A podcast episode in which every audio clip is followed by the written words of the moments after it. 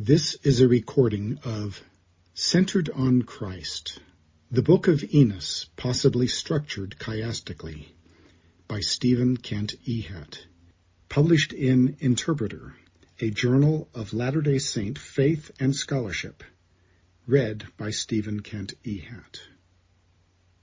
Abstract The Book of Enos is considered to be a short, one-chapter treatise on prayer, yet it is more. Close examination of its text reveals it to be a text structurally centered on Christ and the divine covenant Enos seeks and obtains from him, a covenant to preserve the records of the Nephites for the salvation of the Lamanites. Enos prays not only for his own remission of sins, but also for the salvation both of his own people, the Nephites, and also of the Lamanites. He yearns in faith that the Lord will preserve the records of his people for the benefit of the Lamanites. This article outlines a possible overall chiastic structure of verses 3 through 27, as well as a centrally situated smaller chiasm of verses 15 and the first half of verse 16, which focus on Christ and his covenant with Enos. The voice of the Lord speaks to the mind of Enos seven times, and the proposed chiastic structure of the text is meaningfully related to those seven divine communications. We have the Book of Mormon in our day because of the faithful prayers and faithful labors of prophets like Enos, and because of the promises they received from Christ, whose covenant to preserve the records is made the focal point at the center of the Enos text. End of abstract. Enos, like his uncle Nephi, manifestly desired to highlight in his writings his yearning that the written word of the Lord bless God's children. Nephi earlier had written that he knew that the Lord God would consecrate his own prayers for the gain of his people and that the words which he had written in weakness would be made strong unto them, persuading them to do good. 2 Nephi chapter 33 verse 4. We usually pay due attention to Enos's description of his struggle in prayer, by which he sought and obtained a remission of his sins. Enos chapter 1 verses 3 to 8. When we think of the book of Enos, our first impression generally is that it is a treatise on prayer, and in that we are correct. The book is a book about prayer, yes, but prayer that seeks more than Enos's own personal redemption. He first writes that he intends to tell of the wrestle he had before God before he received a remission of his sins, verse 2. But by verse 8, he has received forgiveness. So why verses 9 to 27? We should note that the Lord's statements to him, Enos, thy sins are forgiven thee, thou shalt be blessed, go to, thy faith hath made thee whole, verses 5 and 8, constitute the first of seven divine communications from the Lord into his mind. The first communication is a twofold response in verses 5 and 8, which answer Enos's prayer and supplication for his own personal redemption, verses 3 to 8. The second responds to his struggle in prayer for the redemption of the Nephites, verses 9 to 10. And the third answers his prayer and responds to his and his own people's toils for redemption of the Lamanites and the preservation of the Nephite record for their benefit. Verses 11 to 14. The central communication from the Lord states the Lord's covenant with Enos that the Nephite records will be preserved for the benefit of the Lamanites. Verses 15 and the first half of verse 16. The book is structured on three prayers uttered by Enos for his own redemption, for the redemption of the Nephites, and for redemption of the Lamanites. Quoted seven times in the book, the Lord answers Enos's prayer. Verses 5, 8, 10, 12, 15, 18, and 27. and covenants to preserve the Nephite records. Verse 16. After introductory verses 1 and 2, Enos apparently structured verses 3 to 27 of his text on the three accounts of the Lord's voice to his mind. 1. The Lord's answer to his own struggle in prayer for his own personal redemption, verses 3 to 8 and 25 to 27, respectively, at the beginning and end of the book. 2 the Lord's answer to his struggle in prayer on behalf of the Nephites, verses 9 to 10 and 21 to 24, found in text just following the beginning and just before the end of the book. 3. The Lord's promised fulfillment of Enos's hope for the redemption of the Lamanites by the preservation of the Nephites' writings, verses 11 to 14 and the second half of verse 16 through verse 20 in text found immediately before and after the center of the book. And four, Enos's prayer, which secures the Lord's answering promise that the Nephite record would be preserved. Verses 15 and the first half of 16 at the center of the book. This seems to represent classic concentric structuring, commonly referred to as chiasmus a reversal in the sequence of repeated ideas in a text, with a meaningful climactic turning point in the middle, after which the reversed repetition begins. Chiasmus is a term that refers generally both to a chiasm with two matching words, phrases, or ideas at the central turning point of a text, and to a concentric structure with one word, phrase, or idea at that central turning point. Either of the two structures can be termed chiasmus, though the distinction is often made. The Book of Enos is concentric in structure, with one central element at the center of the chapter, an element itself also that forms a central chiasm in the text, a central chiasm that focuses on Christ. This present study hypothesizes that Enos composed his text with a chiastic plan in mind.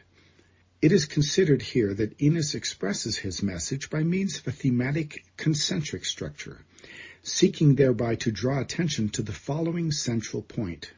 Knowing that the Lord God was able to preserve his own people's records for the benefit of the Lamanites, Enos cries unto the Lord God continually, for the Lord has said unto him, Whatsoever thing ye shall ask in faith, believing that ye shall receive in the name of Christ, ye shall receive it. And Enos had faith, and he did cry unto God that he would preserve the records. Verses 15 and the first half of 16. In this short book, Enos prays for his own personal redemption. He prays for the redemption of his own people, the Nephites. He prays for the redemption of the Lamanites and he prays that the Nephite writings be preserved for the benefit of the Lamanites. And God covenants with him that the records will be preserved in answer to both his own prayer and the prayers of his forefathers. As John Welch has emphasized, quote, a burden of persuasion rests on anyone asserting that a passage is chiastic, and, quote, Anyone who claims that a passage is chiastic should be able to prove it. This paper represents an attempt to shoulder that burden in the writings of Enos on the small plates of Nephi.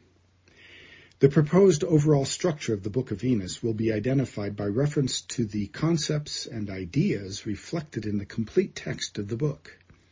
Second, the paired sections so identified will be analyzed, both to note correspondences between sections and to describe repetitions and possible occasional rhetorical structures perceived within sections. Third, the elements that serve to give unity and progression to the paired sections will be analyzed. And fourth, some gleanings will be expressed based on the proposed presence of chiasmus in the text. The overall structure of the Book of Enos. No published attempt to illustrate a chiastic structure that covers the entire Book of Enos seems yet to have appeared.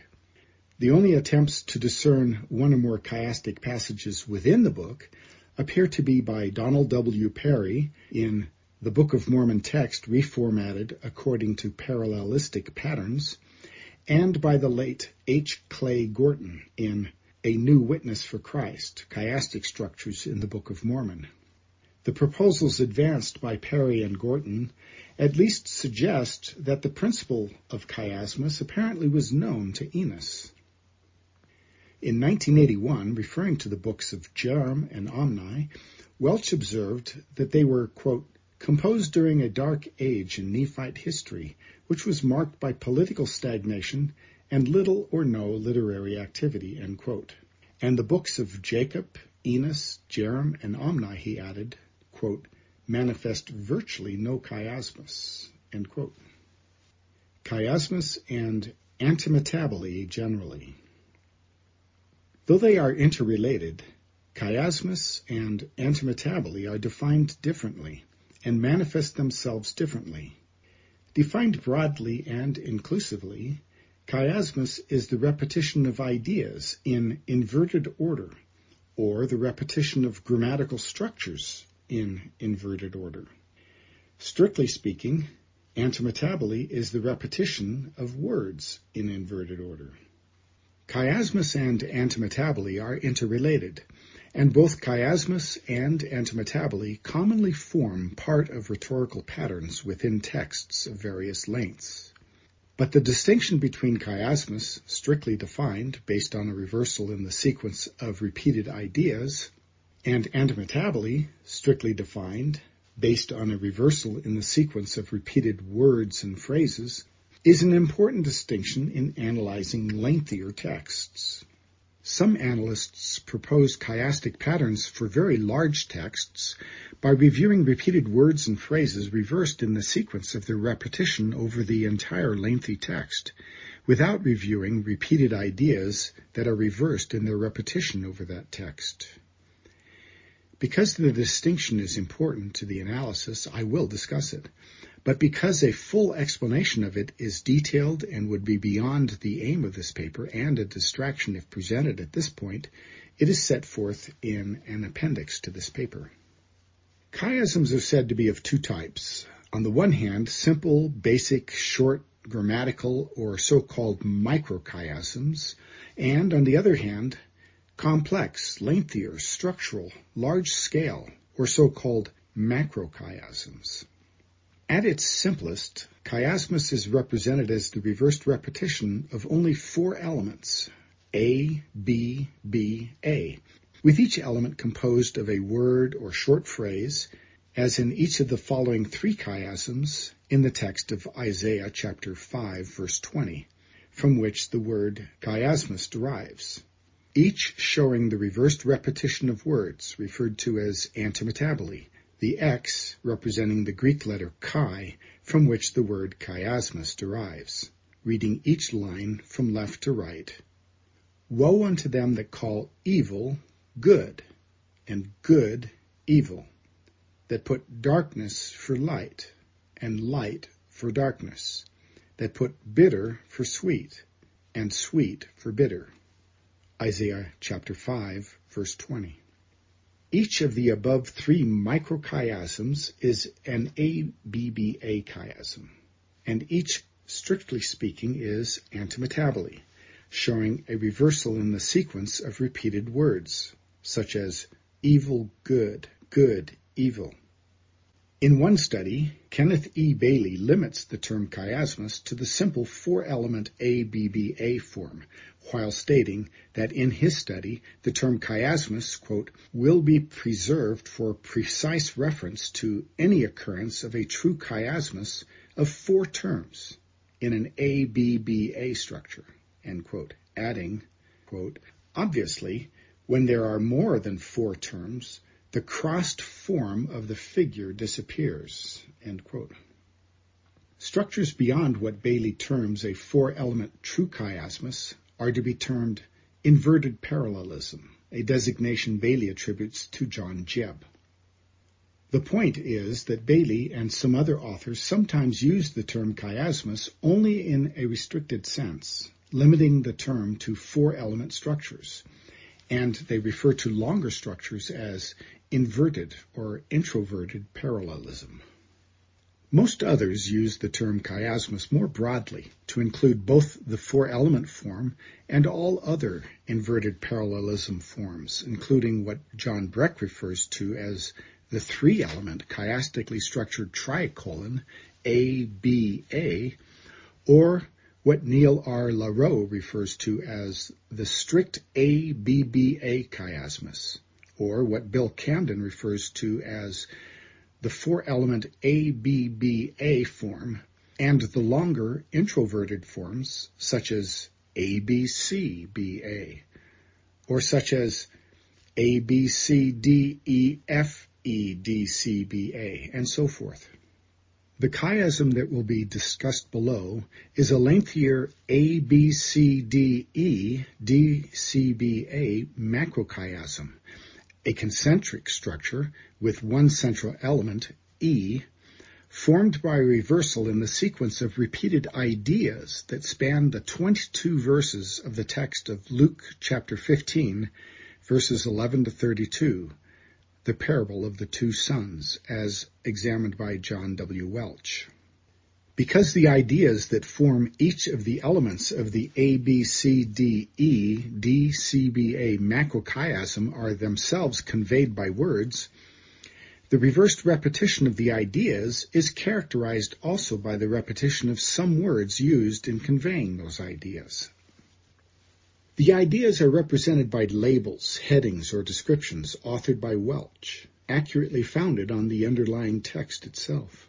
Each statement of an idea is given an alphabetic label, and each statement of an idea in the first half of the text is indented from the left margin the same distance as its corresponding statement in the second half of the text. Thus, the idea conveyed in element A is shown to correspond to the idea conveyed in element A prime, the idea in B to that in B prime, the idea in C to the idea in C prime, and the idea in D to that in D prime.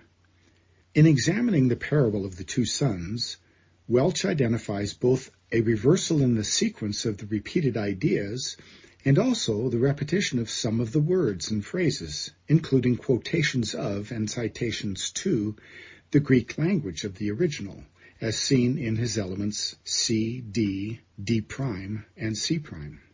Here is the chiastic pattern Welch proposes. Element A. One son takes his inheritance. Conversation between father and son. Verses 11 to 12. Element B. One son goes out. His conduct, consisting of squandering. Verses 13 to 16. Element C. The well-being of the father's servants is recalled. Quote, I perish, end quote. Verse 17. Element D. I will say, quote, I have sinned, end quote. Verses 18 and 19. Central element E. At the point of crisis, the father runs to meet his son and is compassionate. Verse 20. Element D prime. The son says, quote, I have sinned, end quote. Verse 21. Element C prime. The father instructs the servants to make well. The lost, Apollos, is found. Verses 22 to 24. Element B prime. One son refuses to go in. His conduct, consisting of not forgiving. Verses 25 to 30. And element A prime. One son is promised his inheritance. Conversation between father and son. Verses 31 to 32. Although the definitions of chiasmus generally pertain to elements within two sentences, in rhetoric, chiasm is an inversion of order in the symmetrical parts of two sentences, forming an antithesis or constituting a parallel. The term generally is applied to the balanced inversion of words, sentence, pericopes, passages, and lengthier spans of text. Indeed, prose scriptural texts like Genesis and Samuel, for example, are said to be composed of a system of systems that consist of 12 levels of signification, the levels being sounds, syllables, words, phrases, clauses, sentences, sequences, speeches, scene parts, scenes, acts, sections, cycles, and books or compositions.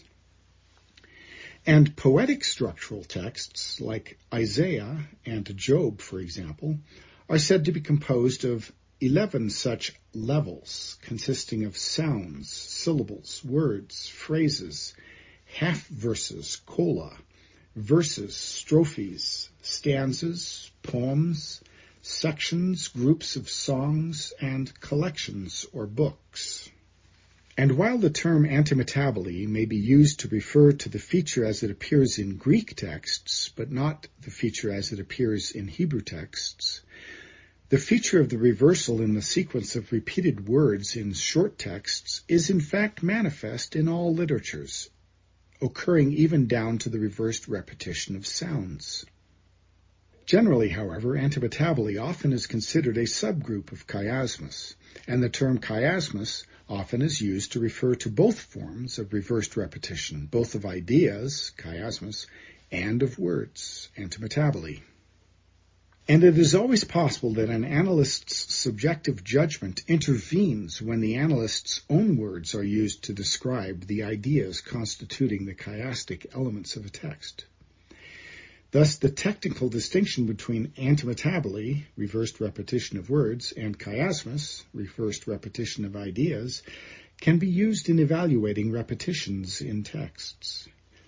Some simple examples of antimetabole are these. When the going gets tough, the tough get going. This statement represents the reversed repetition of words, but not of ideas, for only one idea is conveyed, or technically only two interrelated ideas. Another example of antimetabole. Ask not what your country can do for you, ask what you can do for your country. This manifests two different ideas, but not a reversed repetition of two ideas. Rather, it is only the words that are repeated and reversed. Again, therefore, technically, this is only antimetabole, albeit considered to be a subset of chiasmus, where generally examples of antimetabole are also called chiasmus. Indeed, the example of chiasmus from Isaiah cited earlier is part of this subgroup of chiasmus known as antimetabole, with three chiasms in that text. Woe unto them that call evil good, and good evil, that put darkness for light, and light for darkness, that put bitter for sweet, and sweet for bitter. Isaiah chapter 5 verse 20. Sometimes those who analyze texts cite only to the reversed repetition of words to propose that a passage is chiastic. These proposed chiasms are said to manifest linguistic, verbal, language, grammatical, semantic, morphological, syntactical, lexical, or phonological parallelism. For example, the following concentric structure is evident in the text of Jeremiah chapter 2 verses 27 to 28, showing a reversal in the sequence of repeated words and short phrases. Element A. But in the time of their trouble they will say, element B, Arise and save us element C, but where are thy gods that thou hast made? Element B prime, let them arise if they can save thee. Element A prime, in the time of thy trouble.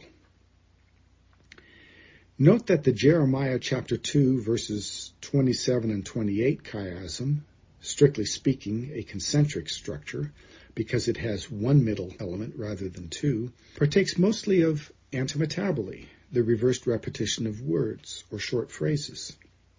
Alternatively, analysts sometimes cite a reversal in the sequence of repeated ideas.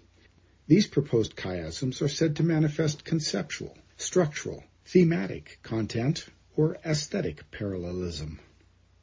One such conceptual chiasm, for example, is that identified for the 40 verses of Galatians chapter 3, verse 1 through chapter 4, verse 11. Element A, rebuking questions. Element B, bestowal of the Spirit. Element C, faith, sonship. Element D, faith, law. Element E, promise, law. Element E prime, law, promise. Element D prime, law, faith. Element C prime, sonship, faith.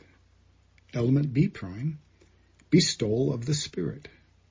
Element A prime, rebuking question. Scholars often analyze proposed chiastic patterns in texts in light of both words and ideas. Welch's analysis of the parable of the two sons, discussed earlier, is an example of that sort of analysis over a text of 22 verses. Other similarly lengthy spans of text may be analyzed in light of both ideas and words, such as with the 22 verses forming the account of Joseph and Potiphar's wife in Genesis chapter 39 verses 2 to 23, as proposed by John Breck to be a conceptual chiasm, quoted and diagrammed below. Breck points to repeated keywords and key phrases within each of the identified elements of the proposed chiasm, elements identified by reference to the text itself. Analysts will often quote from the text in its original language, if it is available.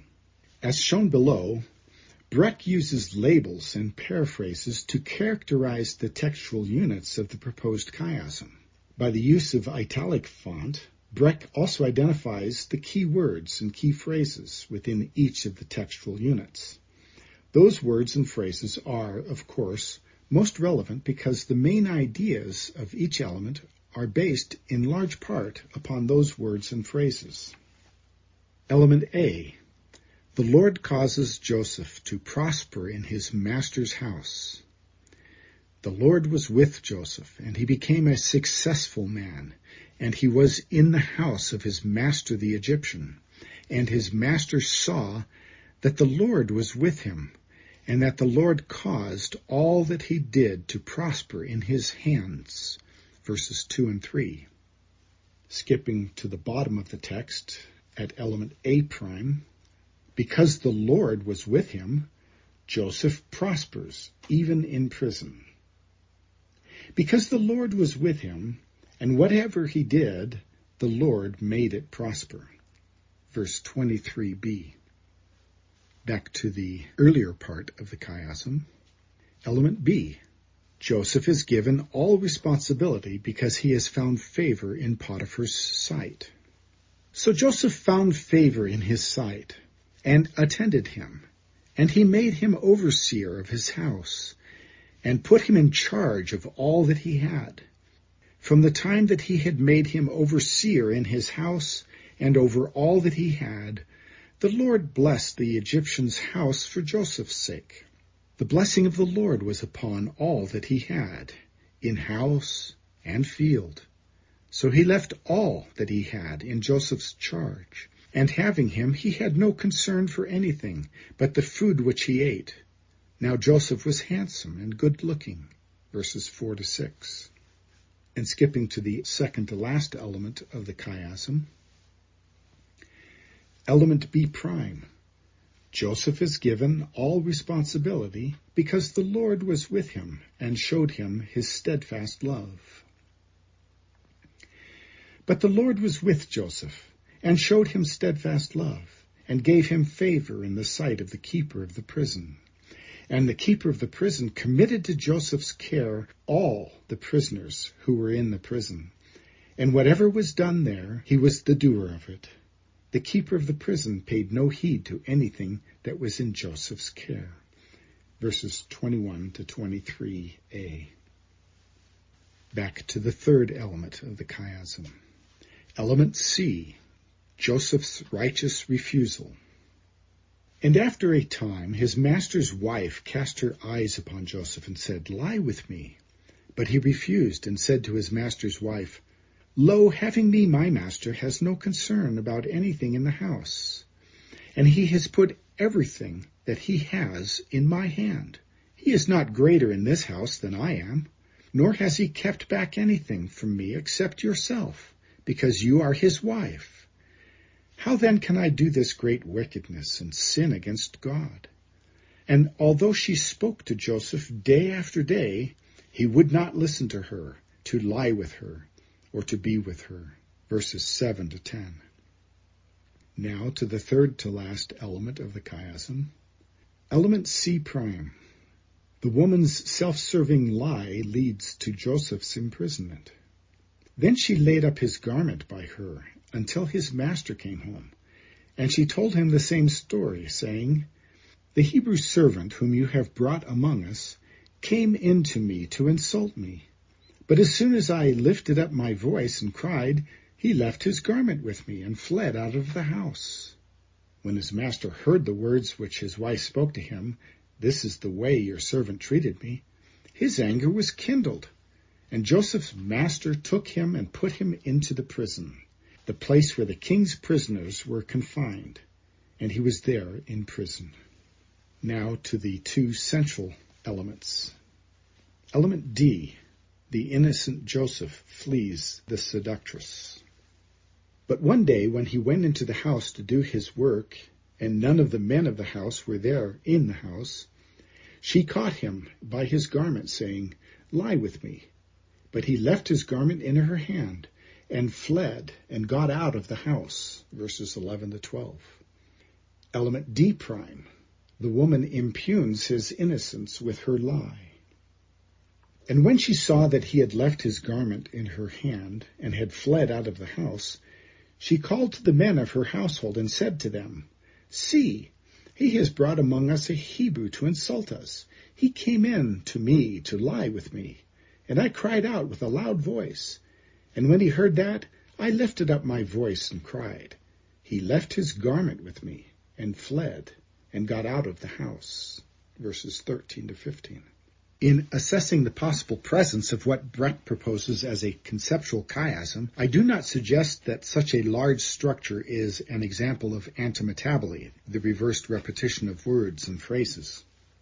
To be sure, the text does manifest repeated words and phrases, but not a reversal in the sequence of the repeated words themselves. If the text is chiastic, it is so because of repeated themes and ideas, reversed in the sequence of their repetition. It is not chiastic because of any reversal in the sequence of the repeated words and phrases themselves. And whether, for example, the labels for C and C prime correlate to each other is open for analysis, as also whether the appearance of the word garment, not only in D and D prime, but also in C prime, but not in C, works against the proposed chiasm. But generally, and this is the point here, such a text should not be analyzed as if it were antimetabole. If a proposed chiasm exists at all, it is built on ideas and must be analyzed as such. I address the details of this distinction in the appendix. One final preliminary note about the fine distinction between antimetabole and chiasmus. The distinction is most often ignored when the terms are used to describe chiasms, with little harm done to the discussion. And references to instances of antimetabole generally use the word chiasmus when discussing such instances. For example, without using the word antimetabole, Nils Lund includes a description of antimetabole as part of his definition of the term chiasm. Quote, According to its Greek origin, the term chiasm designates a literary figure or principle, which consists of a placing crosswise of words in a sentence. The term is used in rhetoric to designate an inversion in the order of words or phrases which are repeated or subsequently referred to in the sentence. Similarly, referring to the short poems in Jeremiah, Jack R. Lundbom observes that, quote, in Hebrew poetry, chiasmus is a syntactic structure at base, which inverts normal word order. Lundbom thus describes a feature that, strictly speaking, typifies antimetabole, even though he is using the word chiasmus. Appropriately so, because he and most all others today use chiasmus to refer also to antimetabole. In using the terms chiasmus and antimetabole in their strict senses, however, the former referring to the introverted repetition of ideas or grammatical structures, and the latter referring to introverted repetition of words or phrases, one can say that antimetabole is manifest generally in the simple, basic, short, introverted repetitions, and chiasmus is manifest both in the simple, short, introverted repetitions and in the complex, lengthier, large-scale, complex, structural, or macro forms. And on this account, it is noteworthy to observe that key words and key phrases that help to define what the ideas are for corresponding elements of an overall chiasm in a longer text may or may not themselves be significant to other parallelistic patterns which may appear within those elements. Conversely, some keywords and key phrases that help define some of the proposed chiastic patterns which may appear within any given element of an overall chiasm may possibly not serve as keywords and phrases in the makeup of the larger structure over the lengthy text. Proposed overall structure of the Book of Enos. The following depicts the full text of verses 3 to 27 of the Book of Enos, proposing a seven-part concentric A, B, C, D, C prime, B prime, A prime conceptual chiasm. If the proposed pattern manifests conceptual chiasmus, at least it can be said it is not antimetabole. It is a reversal in the sequence of repeated ideas or concepts, not repeated words, that forms the proposed concentric structure. Caution is warranted here, of course, as noted by one charitable anonymous reviewer of this present paper. Quote, there is a real risk when assessing conceptual chiasms and other organizing structures for the proposed structure to be as much a projection of the discoverer's proclivities as the actual sources. The proposal below, based on the very text of the book itself, should be read in light of what the text itself says. Each element of the proposed conceptual chiasm is founded on the text that describes the efforts or struggling of Enos in prayer as he seeks salvation for himself, element A, for the Nephites, element B, and for the Lamanites, element C. The text centers, element D, on his securing the promise of the Lord that he will preserve the records of the Nephites for the benefit of the Lamanites. The first three elements of the proposed conceptual chiasm, A, B, and C, are said here to be based on the three communications by the Lord to the mind of Enos, verses 5 and 8, verse 10, and verse 12. And the last three conceptual elements of the chiasm, elements C prime, B prime, and A prime, correspond in reverse sequence with the earlier three. But as the reviewer notes, quote, the problem with proposing an ancient A, B, C, D, C prime, B prime, A prime structure is, one, the human propensity to see patterns in everything including Harry Potter and Star Wars, and two, the fact that Enos is not available to confirm or deny.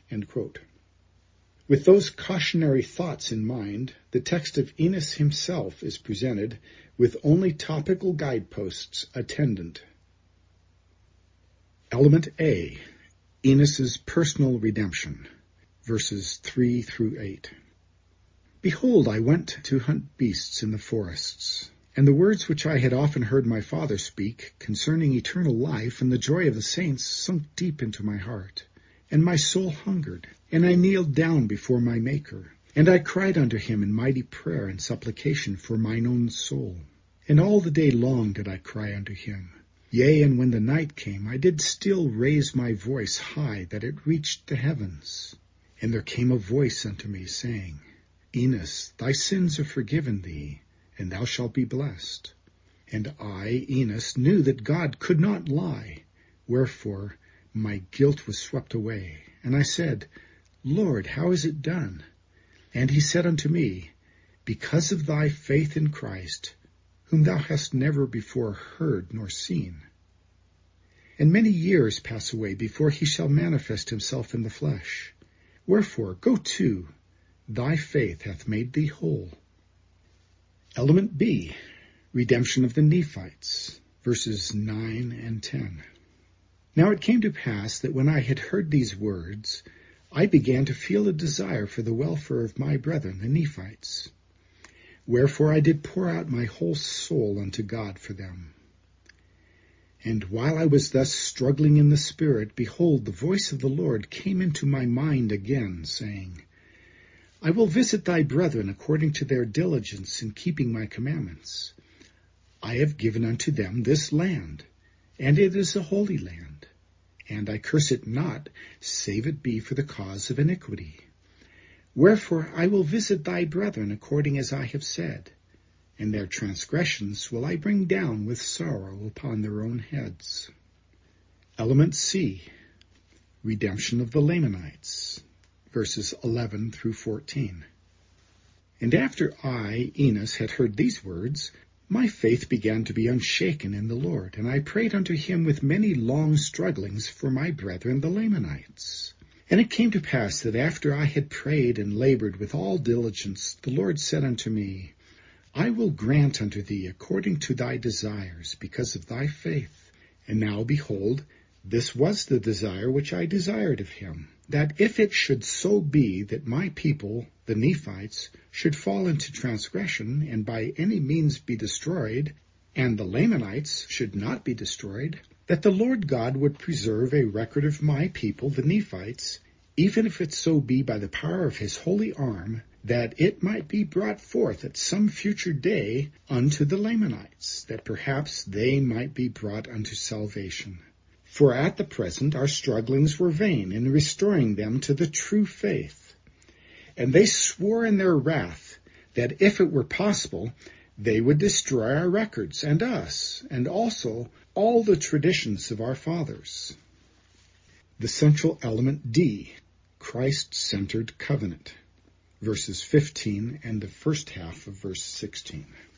Wherefore, I knowing that the Lord God was able to preserve our records, I cried unto him continually, for he had said unto me, Whatsoever thing ye shall ask in faith, believing that ye shall receive, in the name of Christ, ye shall receive it. And I had faith, and I did cry unto God, that he would preserve the records. Element C prime, restoration of the Lamanites verses 16b through 20. And he covenanted with me that he would bring them forth unto the Lamanites in his own due time. And I, Enos, knew it would be according to the covenant which he had made. Wherefore my soul did rest. And the Lord said unto me, Thy fathers have also required of me this thing, and it shall be done unto them according to their faith, for their faith was like unto thine.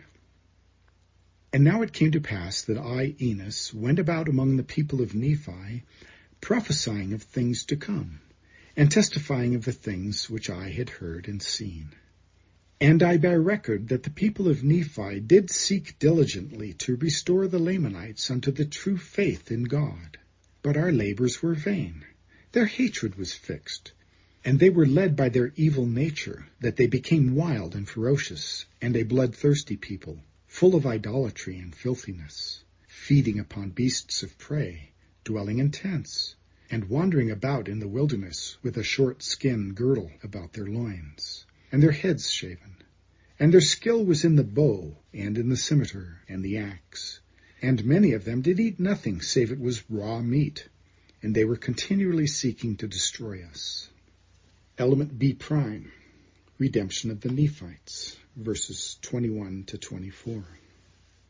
And it came to pass that the people of Nephi did till the land, and raise all manner of grain, and of fruit, and of flocks, and herds, and flocks of all manner of cattle of every kind, and goats, and wild goats, and also many horses.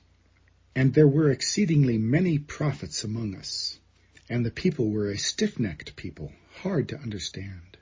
And there was nothing save it was exceeding harshness, preaching and prophesying of wars and contentions and destructions, and continually reminding them of death, and the duration of eternity, and the judgments and the power of God, and all these things, stirring them up continually to keep them in the fear of the Lord. I say there was nothing short of these things, and exceedingly great plainness of speech, that would keep them from going down speedily to destruction. And after this manner do I write concerning them. And I saw wars between the Nephites and Lamanites in the course of my days. Element A prime. Enos's personal redemption, verses 25 through 27. And it came to pass that I began to be old, and an hundred and seventy and nine years had passed from the time that our father Lehi had left Jerusalem. And I saw that I must soon go down to my grave, having been wrought upon by the power of God, that I must preach and prophesy unto this people, and declare the word according to the truth which is in Christ. And I have declared it in all my days, and have rejoiced in it above that of the world. And I soon go to the place of my rest, which is with my Redeemer. For I know that in him I shall rest. And I rejoice in the day when my mortal shall put on immortality, and shall stand before him. Then shall I see his face with pleasure, and he will say unto me, Come unto me, ye blessed. There is a place prepared for you in the mansions of my Father. Amen.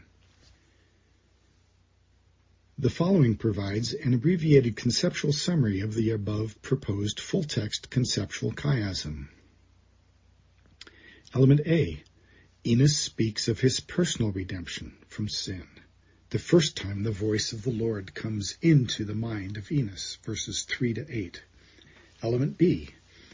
Enos speaks of the blessings and the cursings of the Nephites, and of his own prayerful struggle for the Nephites the second time the voice of the Lord comes into the mind of Enos, verses 9 and 10. Element C. Enos speaks of the redemption of the Lamanites by the preserved word of the Nephites. The third time the Lord speaks to Enos. Element D. The words of the Nephites are to be brought to the Lamanites, fulfilling the promise of the third time the voice of the Lord speaks to Enos verses 15 and the first half of 16. Element C prime. Enos speaks of the Nephites' attempt to redeem the Lamanites.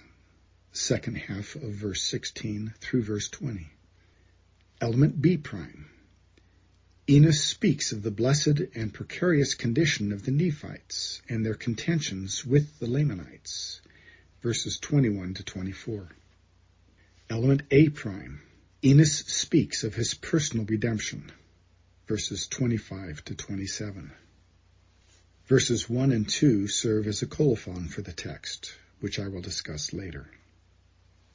Regarding intentionality, at this stage in the discussion of the Enos text as a potential thematic chiasm, the proposal perhaps may rightly be viewed as at least important and promising. Say what one will about the overall hypothetical structure, at least the proposed tightly constructed central chiasm of verses 15 and the first half of 16 seem clearly to show what may be construed as a purposeful reversal in the sequence of repeated words and phrases centering on the name of Christ. If perhaps that can properly be viewed as at least implying recognition by Enos as author of chiasmus as a rhetorical tool, then maybe the overall structure of the text might also have been influenced by his possible acquaintance with, if not use, of that device. Says the anonymous reviewer concerning verses 15 and first half of 16, quote, This chiasm is nearly flawless, strong enough to make a compelling statistical argument that Enos was at least familiar with the technique. The paired sections analyzed.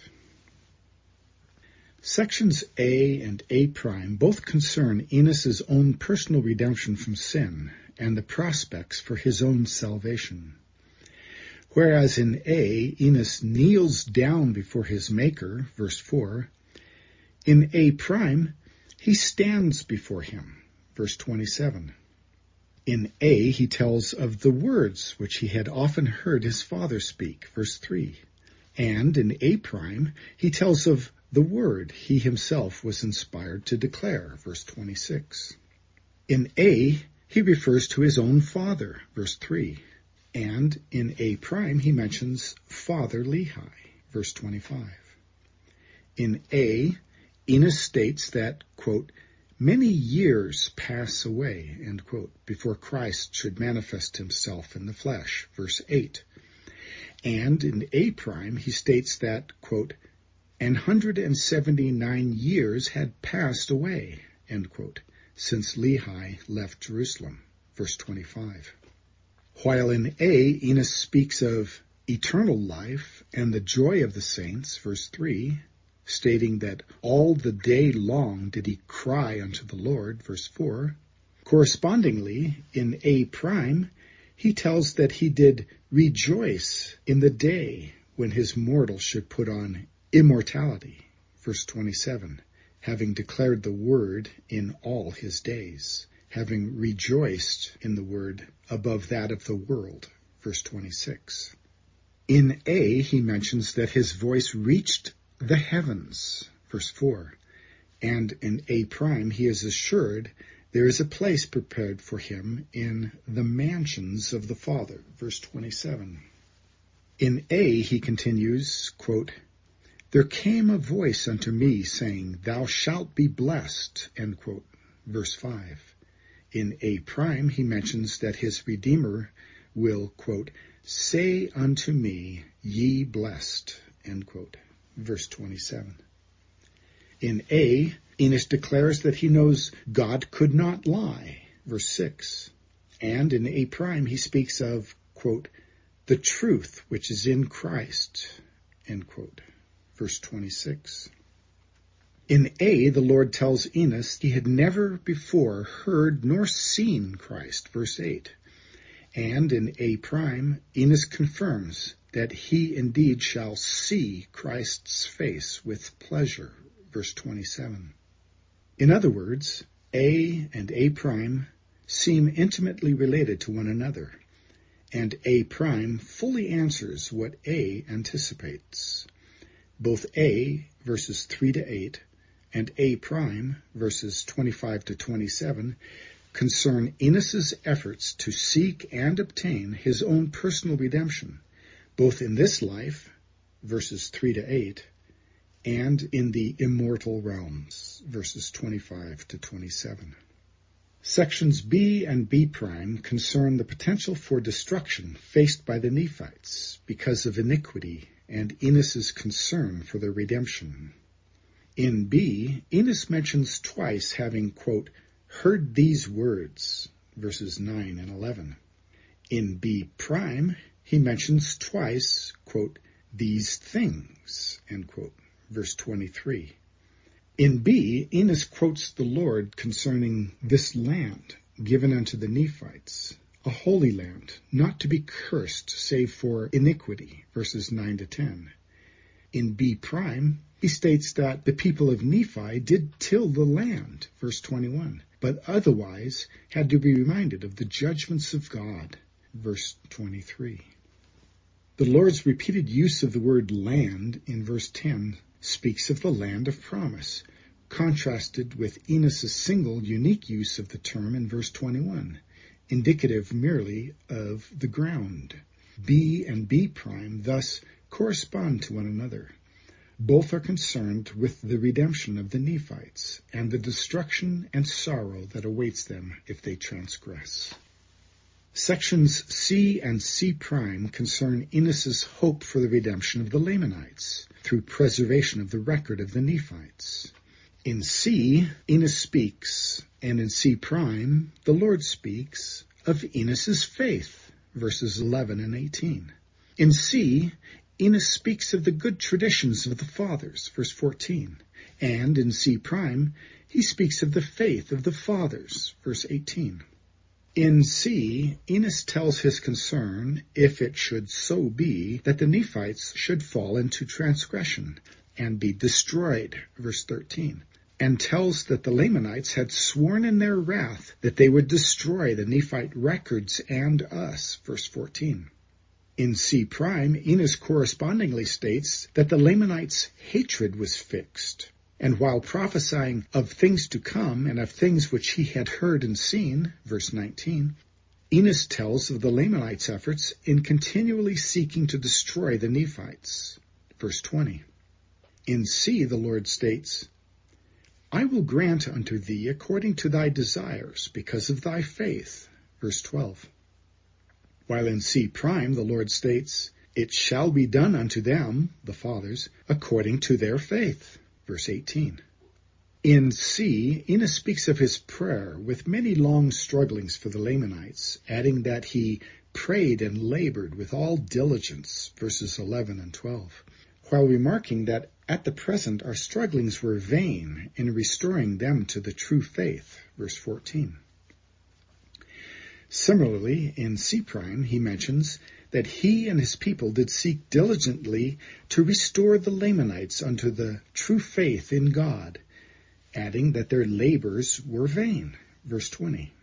The correspondences between C and C prime are evident in the text. Both C and C prime concern Enos's hope that the Lamanites will be restored to the true faith and be redeemed. C and C prime manifestly are a corresponding pair, and both anticipate the possibility that the Lamanites should not be destroyed, verse 13, that the Lamanites might be brought unto salvation, verse 13. Whereas in C, Enos states the Nephite records will be brought forth at some future day unto the Lamanites, verse 13, in C prime, he states that the Lord covenanted with him that he would bring them forth unto the Lamanites in his own due time. Verse 16. Section D, the central element of the overall concentric pattern of verses 3 to 27, is itself a most appropriate Christ-centered concentric structure composed of the text of verses 15 and the first half of 16. Enos first expresses his knowledge that the Lord God was able to preserve our records, verse 15. This knowledge had been imparted to him when, after his faith had begun to be unshaken in the Lord, verse 11, the Lord God had said to Enos he would grant unto him according to his desire, verse 12, which desire was that the Lord God would preserve a record of the Nephites, verse 13. Then, because the Lord God had said unto him that whatsoever thing ye shall ask in faith, believing that ye shall receive in the name of Christ, ye shall receive it. Verse 15. Enos adds that he cried unto the Lord God continually, and that he had faith, and did cry unto God that he would preserve the records. Verses 15 and the first half of 16. The Lord God had promised to enter into the covenant with Enos to preserve the records of the Nephites for the benefit of the Lamanites, as Enos had desired, verses 12 to 13. C and C prime manifestly are a corresponding pair, and both anticipate the possibility that the Lamanites should not be destroyed, verse 13, that the Lamanites might be brought unto salvation, verse 13.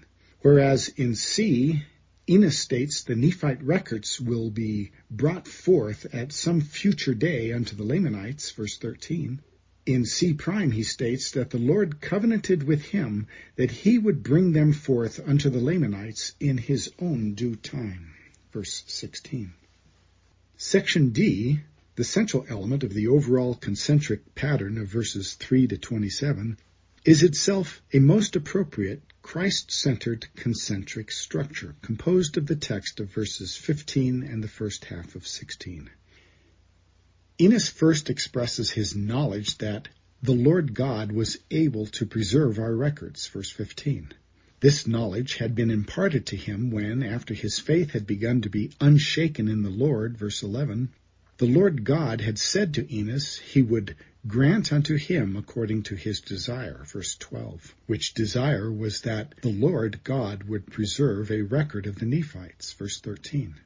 Then, because the Lord God had said unto him that whatsoever thing ye shall ask in faith, believing that ye shall receive in the name of Christ, ye shall receive it. Verse 15. Enos adds that he cried unto the Lord God continually, and that he had faith, and did cry unto God that he would preserve the records. Verses 15 and the first half of 16. The Lord God had promised to enter into the covenant with Enos to preserve the records of the Nephites for the benefit of the Lamanites, as Enos had desired, verses 12 to 13. And in the centerpiece of the overall chiastic passage, Enos cries unto the Lord God that he fulfill that promise. Verse 16. Elements that give unity and progression to the paired sections. Several elements provide a sense of unity and progression. These are discussed in the following sections. Prayer, struggling, and labor. Enos uses the terms prayer, struggling, and labor as complements of one another. Prayer is equated with struggling, and struggling is equated with prayer and labor. Having stated in verse 9 that in prayer he did pour out his whole soul unto God, in verse 10, he equates that prayer with struggling in the Spirit. And in verse 11, he tells how he prayed unto the Lord with many long strugglings. Also in verse 12, he equates those strugglings with having prayed and labored. Thus, while in verse 14, Enos states that his and his people's strugglings were vain, in the chiastic counterpart in verse 20, he states that his and his people's labors were vain. Each use of these related terms occurs at or near the beginning of the respective elements of the chiastic structure, and the relationship among them serves to highlight the shift from one main emphasis in the first half of the book, verses 2 to 17, that of Enos's prayer and his strugglings in prayer to restore the Lamanites to the true faith, to a related main emphasis in the second half of the book, verses 18 to 27, that of the Nephites' labors to restore the Lamanites to the true faith. The latter half of the book lacks mention of the words prayed, prayer, struggling, and strugglings. The word pray is never used.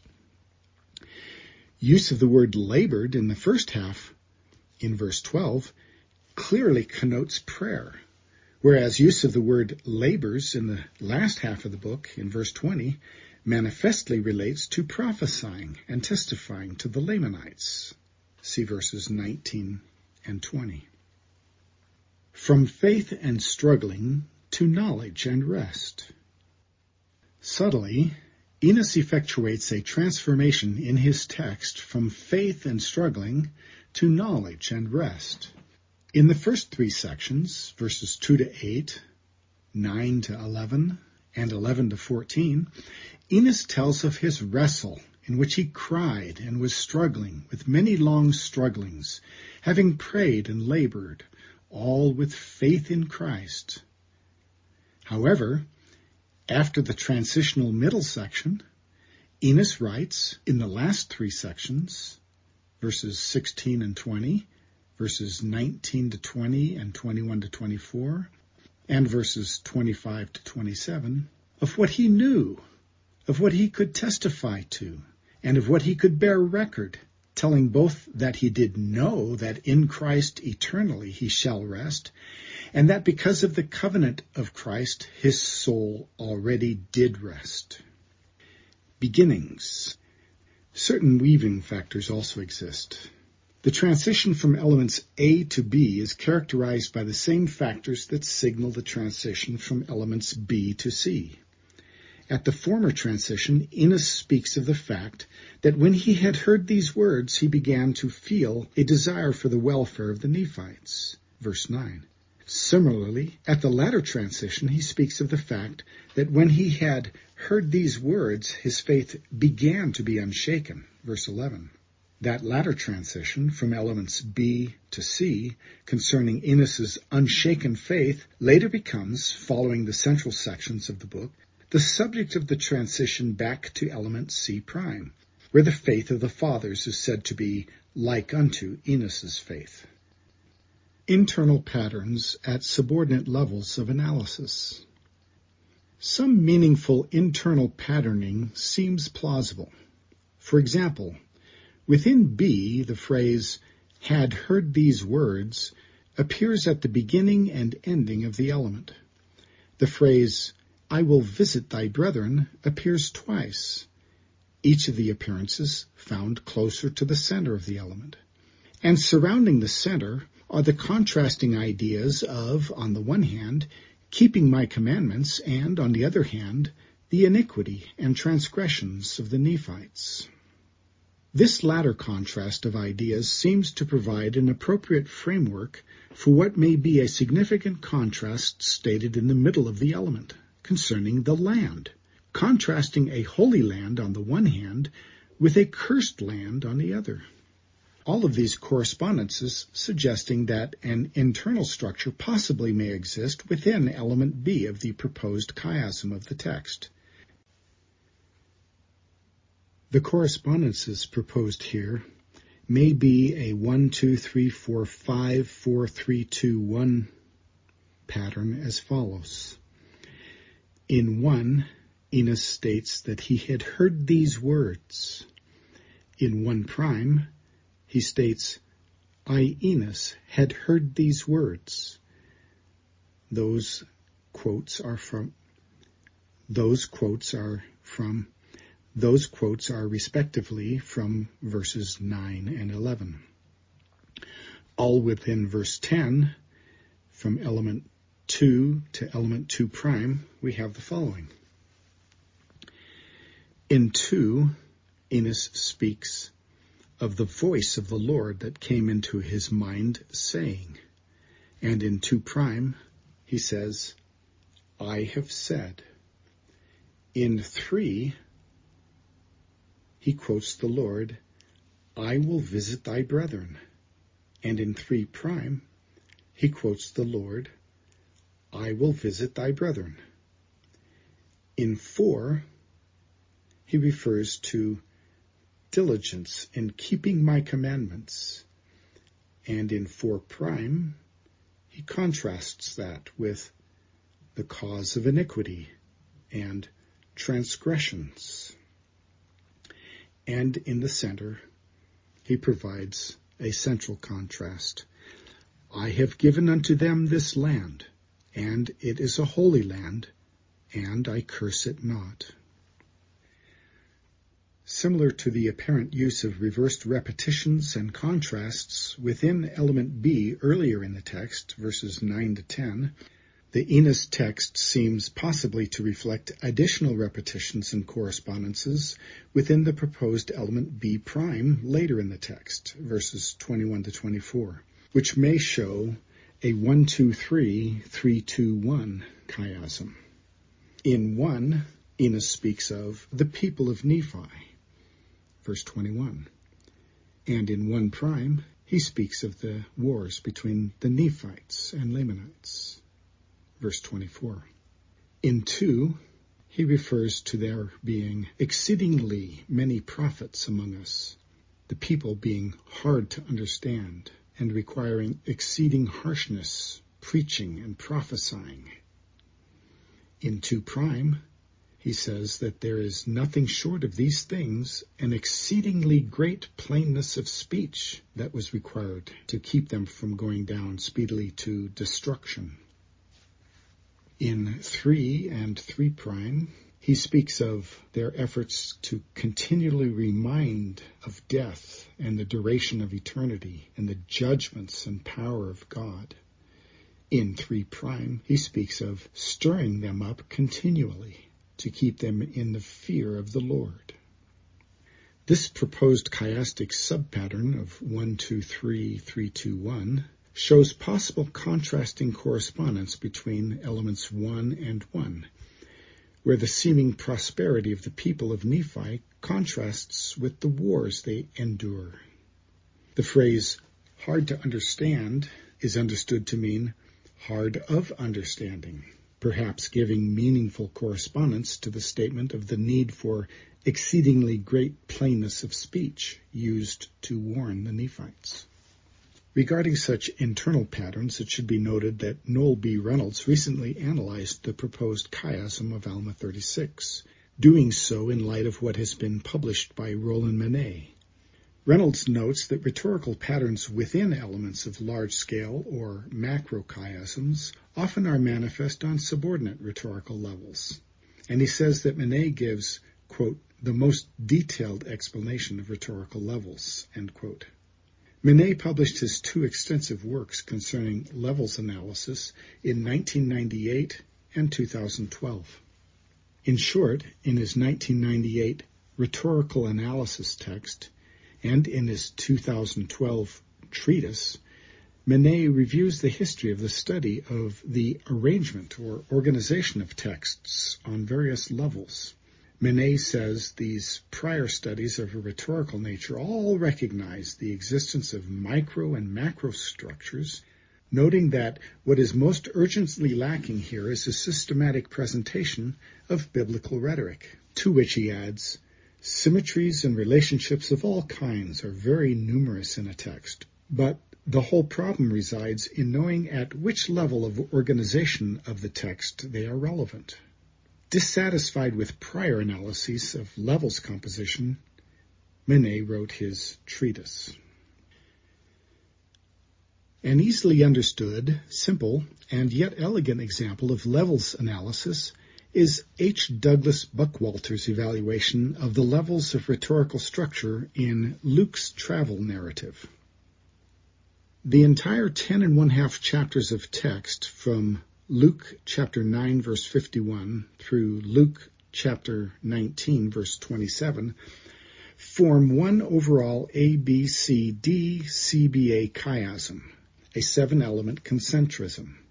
Without commenting on the credibility of Buckwalter's analysis, it is sufficient to say here that his proposal is easily seen as an example in which Within each of the elements of the larger full-text chiasm, labeled as A, B, C, D, C, B, A, there is depicted a smaller feature with a rhetorical structure of some sort.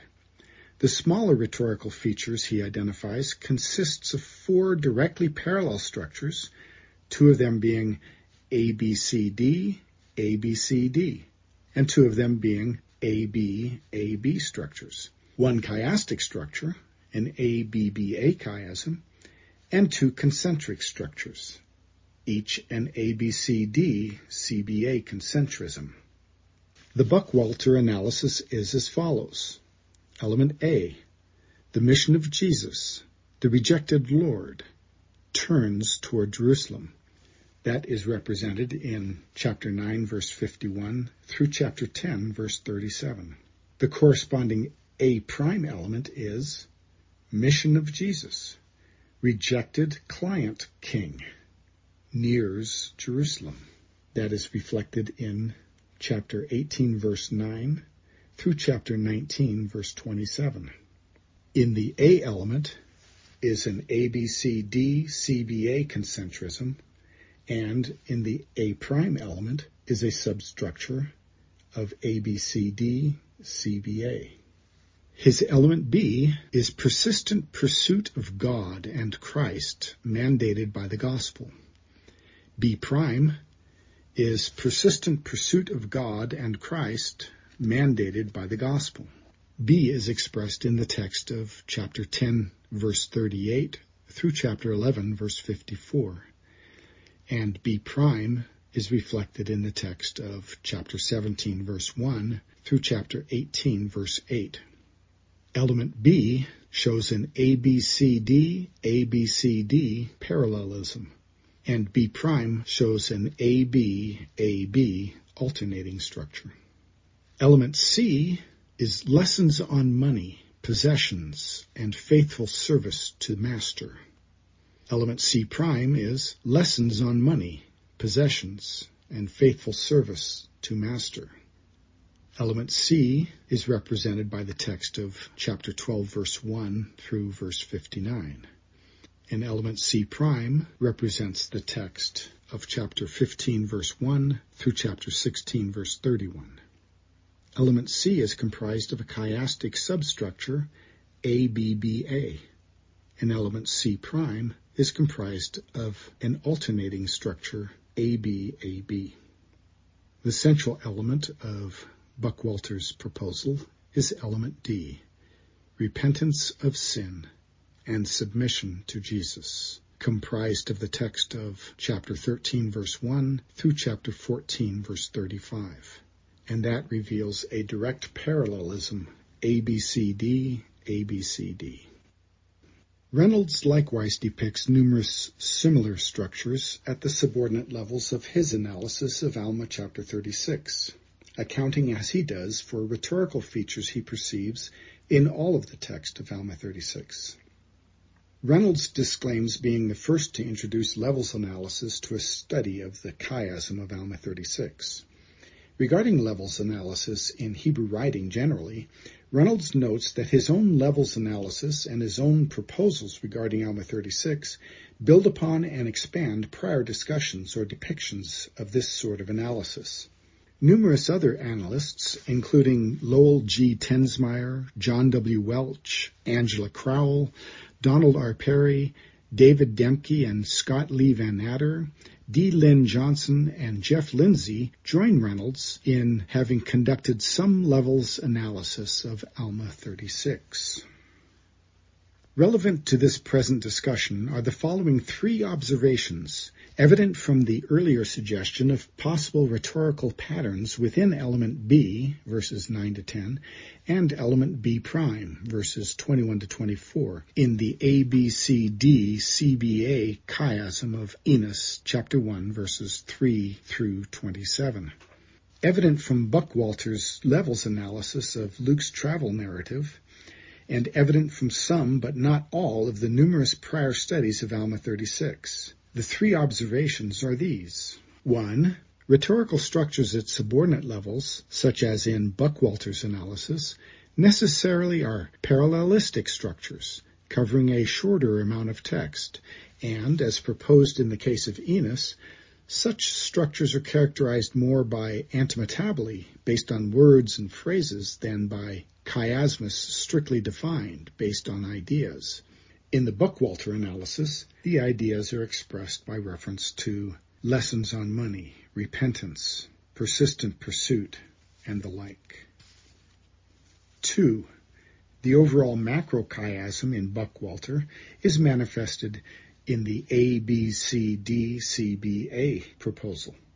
And in the book of Enos, the proposed overall macrochiasm of verses 3 to 27 consists of the ABCDCBA structure regarding the three prayers and the three answers to prayer. And three, the overall chiasm in each case is not formed by a reversal in the sequence of the repetition of key words and key phrases in the text, antimetabole, but instead by a reversal in the sequence of the repetition of ideas, chiasmus proper. The result of the combination of those three observations is this. If an analyst attempts to discern and depict an overall chiastic structure for a lengthy text, such as Alma 36 or Enos chapter 1 verses 3 to 27, by reference only to words and phrases, such an effort may result in a meaningful and even a beautiful set of correspondences. But it may be incomplete and may leave gaps in the analysis, such that portions of the text under consideration are omitted in the analysis. This is explained well by Reynolds in the context of his discussion of Alma 36, and is touched upon in more detail in the appendix to this present article in the context of the Book of Enos. In short, large texts may be analyzed with attention to the repetitions of words and phrases, but when a large text manifests an overall chiastic pattern, it generally reflects a reversal in the sequence of repeated ideas, such that any key words or key phrases in the text may or may not contribute to that overall structure. Overall correspondences. In addition to the possible correspondences within element B and within element B prime, correspondences exist also between the themes of elements in B, verses 9 to 10, and B prime, verses 21 to 24, respectively displaying the relationships between, on the one hand, iniquity, transgressions, and stiff-neckedness, and, on the other, the resulting sorrowful visitations of the Lord upon the heads of the transgressors, with their resulting destructions. The many internal repetitions within element B, possibly forming a chiastic subsystem, correspond with the apparent internal repetitions within element B prime. Central to element B is the holy, blessed nature of the land when the people are not iniquitous. Similarly, serving as a transitional idea leading into element B prime, Enos reports evidence that the land indeed was blessed. Whereas within element B, the Nephites' land is stated to be blessed because of their diligent obedience, also within that same verse 10 of element B, that same land is cursed because of their iniquity. Similarly, in B prime, the progression of ideas advances from a blessed land to one filled with destructions. Whatever the patterns within B alone and B prime alone, the repetitions do exist within each of the elements. And, more importantly, because of the repetitions between B and B prime, those two elements appear to be intimately related. Christ-centered structure. That Enos apparently used chiasmus as a structural framework for his entire text may be evidenced by the fact that a promise from the Lord set forth in the central passage of the book, verses 15 and the first half of 16, is preceded by the prayer that leads up to receipt of the promise and followed by the efforts of the promisee to share the blessings of that promise with those who would benefit from it. Another stylistic indication that Enos may have consciously used chiasmus is likewise found in the characteristic presence of a reference to Christ in the central phrase of the book. Christ-centered and Jehovah-centered texts are abundant among scriptural texts analyzed as chiastic within the Judeo-Christian tradition. For one example, Wilfred G. E. Watson says of Psalm 136, verses 10 to 15, that his elements A and A prime in verses 12 and 13 of the chiasm he proposes for the text of verses 10 to 15, quote, form the center, Yahweh exerting his power over the elements, end quote. Writers of sacred texts in the Judeo-Christian tradition often place a reference to the Lord at or near the middle or focal point of a chiastic pattern. The following represents only a very small sampling of lengthier texts that place a reference to the Lord at the center, the turning point, or the chiastic center of a text. Genesis chapter 6 verse 9 through chapter 9 verse 19, centering on God's remembrance of Noah. Psalm 58, centering on Break their teeth, O God, break their teeth, O Lord. Psalm 71, centering on, O God, be near. O God, help.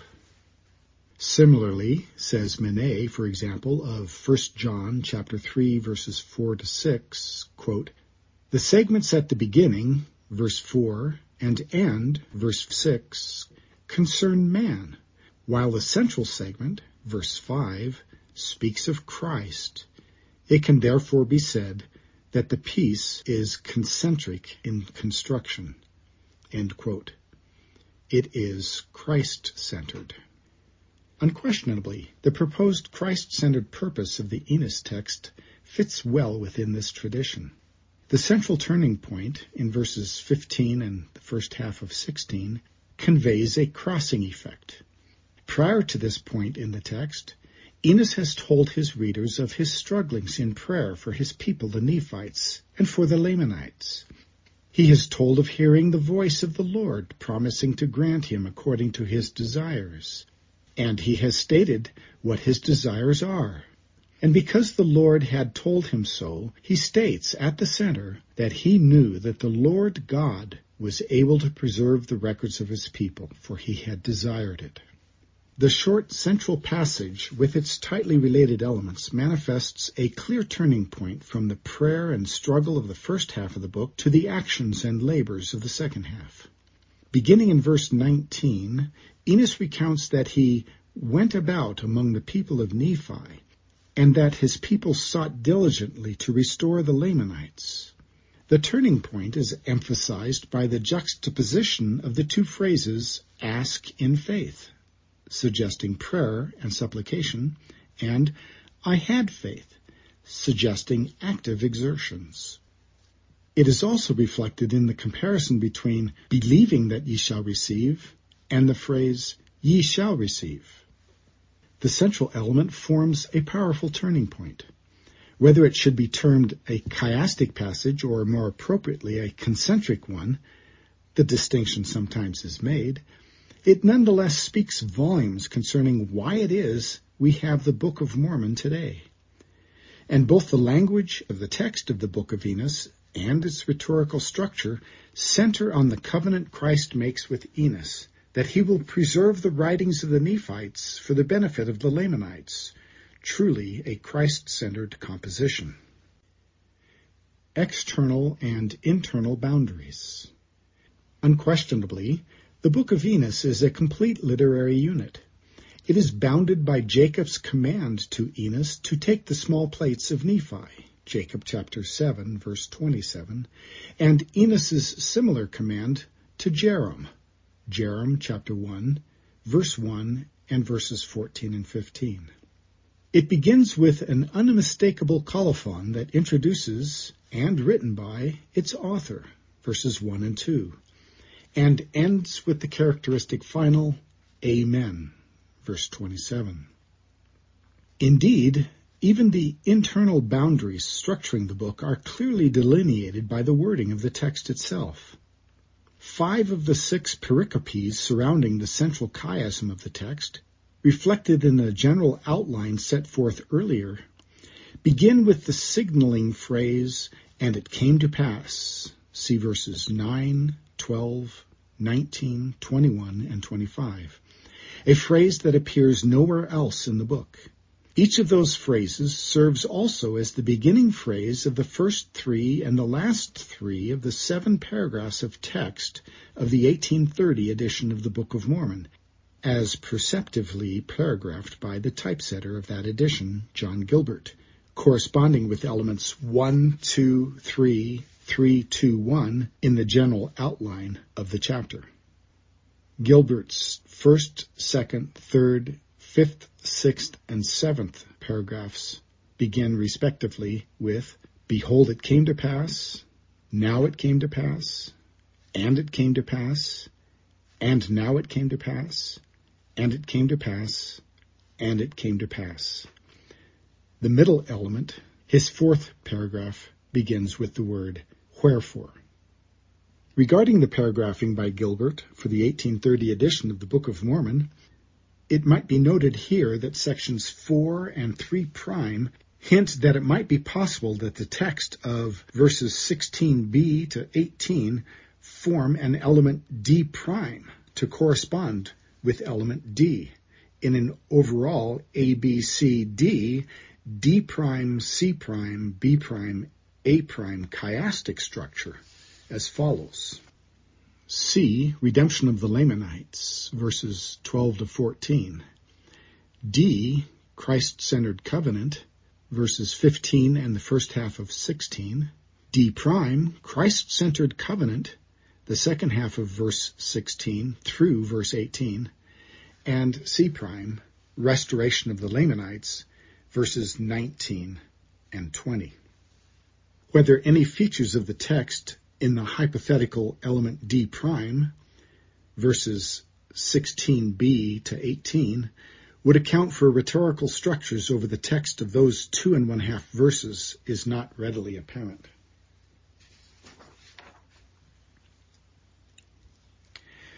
Whether any features in the text of the hypothetical whether any features whether any features of the text in the hypothetical element D prime, covering the second half of verse 16, covering the second half of verse 16 through verse 18, whether any features of the text in the hypothetical element d prime would account for rhetorical structures over the text of those two and one half verses is not readily apparent.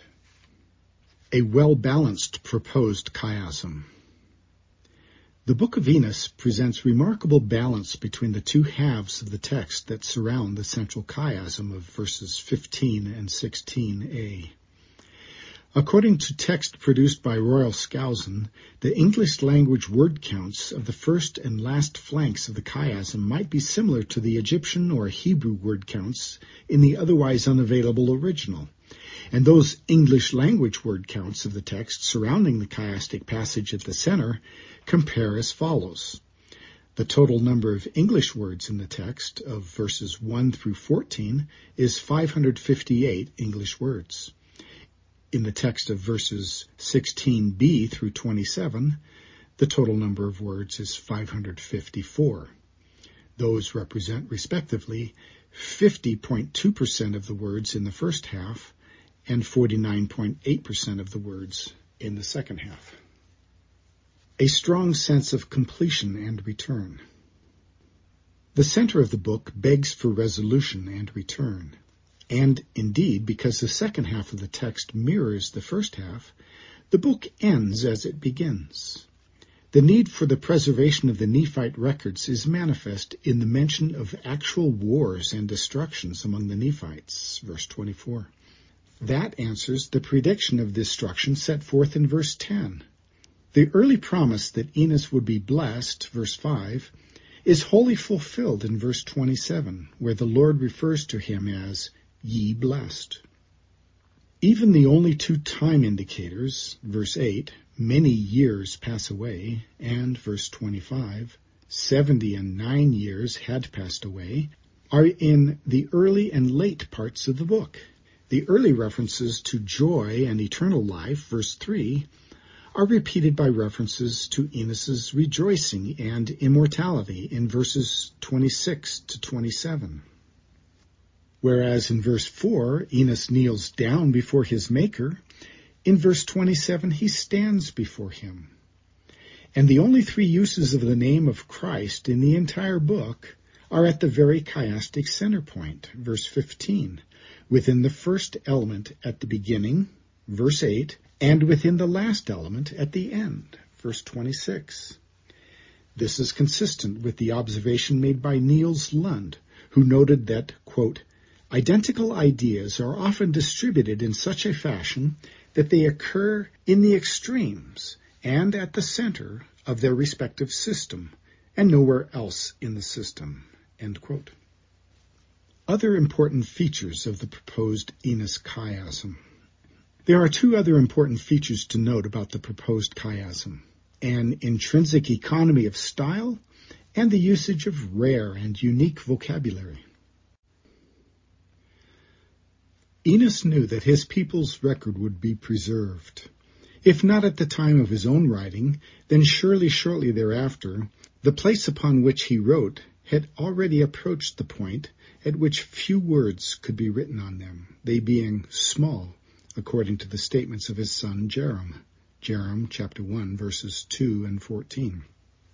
Enos wrote only about 150% more text than his son Jarom. Perhaps aware of the economy of style, the beauty of form, and the depth of meaning available through creating, and the powerful spiritual experience that would be treasured and appreciated by those who would discover and study a Christ-centered chiastic text, Enos may well have purposefully used this technique in order to open up a fuller appreciation of his life and message, notwithstanding, and perhaps in part because of, the apparent paucity of writing materials in his time. Words and phrases sometimes are unique to a chiastic passage and may rarely or never otherwise appear anywhere in the scriptures. Such rare and unique terms occasionally are identified as elements that support the structure of a chiastic pattern.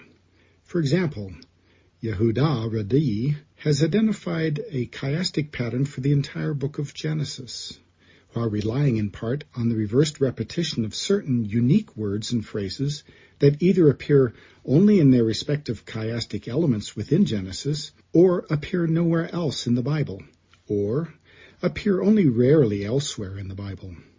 At the beginning of the chiasm he proposes is the phrase, his daughter-in-law, referring to Tamar in chapter 11, verse 31 which corresponds with his daughter-in-law, referring to Sarah in chapter 38, verse 24. Those are the only two daughters-in-law that are mentioned in Genesis. In chapter 13, verse 6, the text refers to, quote, the land could not support both of them dwelling together, end quote. And in the chiastic counterpart in verse 7 of chapter 36, the text reads, quote, the land could not support both of them dwelling together. That phrase is unique to Genesis chapters 13 and 36 and is found nowhere else in the Bible. Chapter 13 verse 7 refers to the Canaanite and the Perizzite. Chapter 34 verse 30 refers to the Canaanite and the Perizzite. The pairing of those two words together is found nowhere else in the Bible except in Genesis 13 and 34. Chapter 16 verse 10 uses the phrase, quote, which cannot be numbered for multitude, end quote. That same phrase, which cannot be numbered for multitude, appears in the chiastic counterpart of chapter 32 verse 12. The phrase, quote, the firstborn daughter, end quote, is mentioned both in chapter 19, verse 31, and in chapter 29, verse 26, and is otherwise mentioned only once in the book of Samuel. Chapter 19, verse 34 refers to, quote, last night, end quote, which is referred to also in chapter 31, verse 29. That phrase is used once in Kings and in Job and in Genesis only in chapters 19 and 31. The phrase seize by force is mentioned only in chapter 21 verse 25 and in chapter 31 verse 31 and nowhere else in Genesis. And the phrase be a witness is found only in chapter 21 verse 30 and its chiastic counterpart chapter 31 verse 52 found only in Genesis chapter 24 verse 12 and in chapter 26 and found nowhere else in the Bible is the phrase, the Lord grant me success, translated in the King James Version as send me good speed. For another example, Welch points out that the phrase left hand of God appears only twice in the Book of Mormon, Mosiah chapter 5 verse 10 and chapter 5 verse 12. A repeated key phrase that forms two corresponding elements of the first chiastic Book of Mormon passage identified as such by Welch, Mosiah chapter 5 verses 10 to 12, and A, B, C, D, E, F, F, E, D, C, B, A chiasm while not at all part of as extensive a formulation as Radday's Genesis proposal, nor reliant on a unique phrase like Welch's, a possible instance of what might be termed a chiastic use of a rare term is Enos's two uses of the rare phrase true faith in verses 14 and 20, elements C and C prime. The rarity of the phrase itself and the relationships of the two words to one another are discussed by Tvedtnes. The two uses of the term in the book of Enos occur in corresponding chiastic elements C and C prime, concerning the Nephites' strugglings to restore the Lamanites to the true faith, verse 14, and their efforts to restore the Lamanites unto the true faith in God, verse 20. The only other appearances of the phrase true faith in all scripture appear in Alma chapter 44 verse 4 and 3 Nephi chapter 6 verse 14. And those two uses both concern themselves also with the relationships among the Nephites, Lamanites, and true faith. One cannot read Alma's words to the Lamanite leader Zerahemnah in Alma chapter 34 verses 3 to 4 with its reference to the relationships between transgression and destruction and between faith and societal preservation without hearkening back to Enos's concern with the redemption of his own people and of the Lamanites and the preservation of his own people's records and the role that righteousness and wickedness play. And one cannot read what Mormon says in 3 Nephi chapter 6 verse 14 about the faithful Lamanites who in the 30th year from the coming of Christ were converted to the true faith and who were willing, quote, with all diligence to keep the commandments of the Lord, quote, without recalling Enos's references to true faith, diligence, and the need for keeping the commandments. The tradition of prophets who desire preservation of the word of the Lord. Enos and Nephi were not alone in desiring or requiring that the Lord God preserve the word of the Lord for the salvation of mankind. Noting the reason for preserving the records, Nephi explained that he had obtained the records which the Lord had commanded us, and searched them, and found that they were desirable, yea, even of great worth unto us, insomuch that we could preserve the commandments of the Lord unto our children. 1 Nephi chapter 5 verse 21. The Lord commanded other prophets to preserve his word. He commanded the prophet Moses to put into the ark of the covenant the testimony, Exodus chapter 25 verse 16. The book of the law, Deuteronomy chapter 31 verse 24. The tables of the covenant, Hebrews chapter 9 verse 4. The Lord told the prophet Isaiah, quote, Now go, write it before them in a table, and notice in a book, that it may be for the time to come for ever and ever. Isaiah chapter 30, verse 8. The word of the Lord to the prophet Ezekiel was for him to take the two sticks of Judah and Joseph, written on two separate continents, and join them, one to another, into one. Clearly something possible only if both are recorded, protected, and preserved. Ezekiel chapter 37, verses 15 to 17. Moroni did seal up these records, Moroni 10, 2. And for this very purpose are these plates preserved, which contain these records, that the promises of the Lord might be fulfilled, which he made to his people, and that the Lamanites might come to the knowledge of their fathers, and that they might know the promises of the Lord, and that they may believe the gospel and rely on the merits of Jesus Christ, and be glorified through faith in his name, and that through their repentance they might be saved. Doctrine and Covenants, section 3, verses 19 to 20. Regarding his desire that the records of his fathers be preserved, records that testify of Christ, Mormon states that these things are written unto the remnant of the house of Jacob, and they are to be hid up unto the Lord, that they may come forth in his own due time.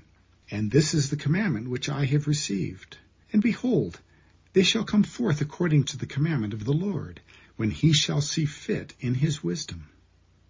And behold, they shall go unto the unbelieving, and for this intent shall they go, that they may be persuaded that Jesus is the Christ, the Son of the living God, that the Father may bring about through his most beloved his great and eternal purpose in restoring all of the house of Israel to the land of their inheritance, which the Lord their God hath given them, unto the fulfilling of his covenant, and also that the seed of his people may more fully believe his gospel, which shall go forth unto them from the Gentiles.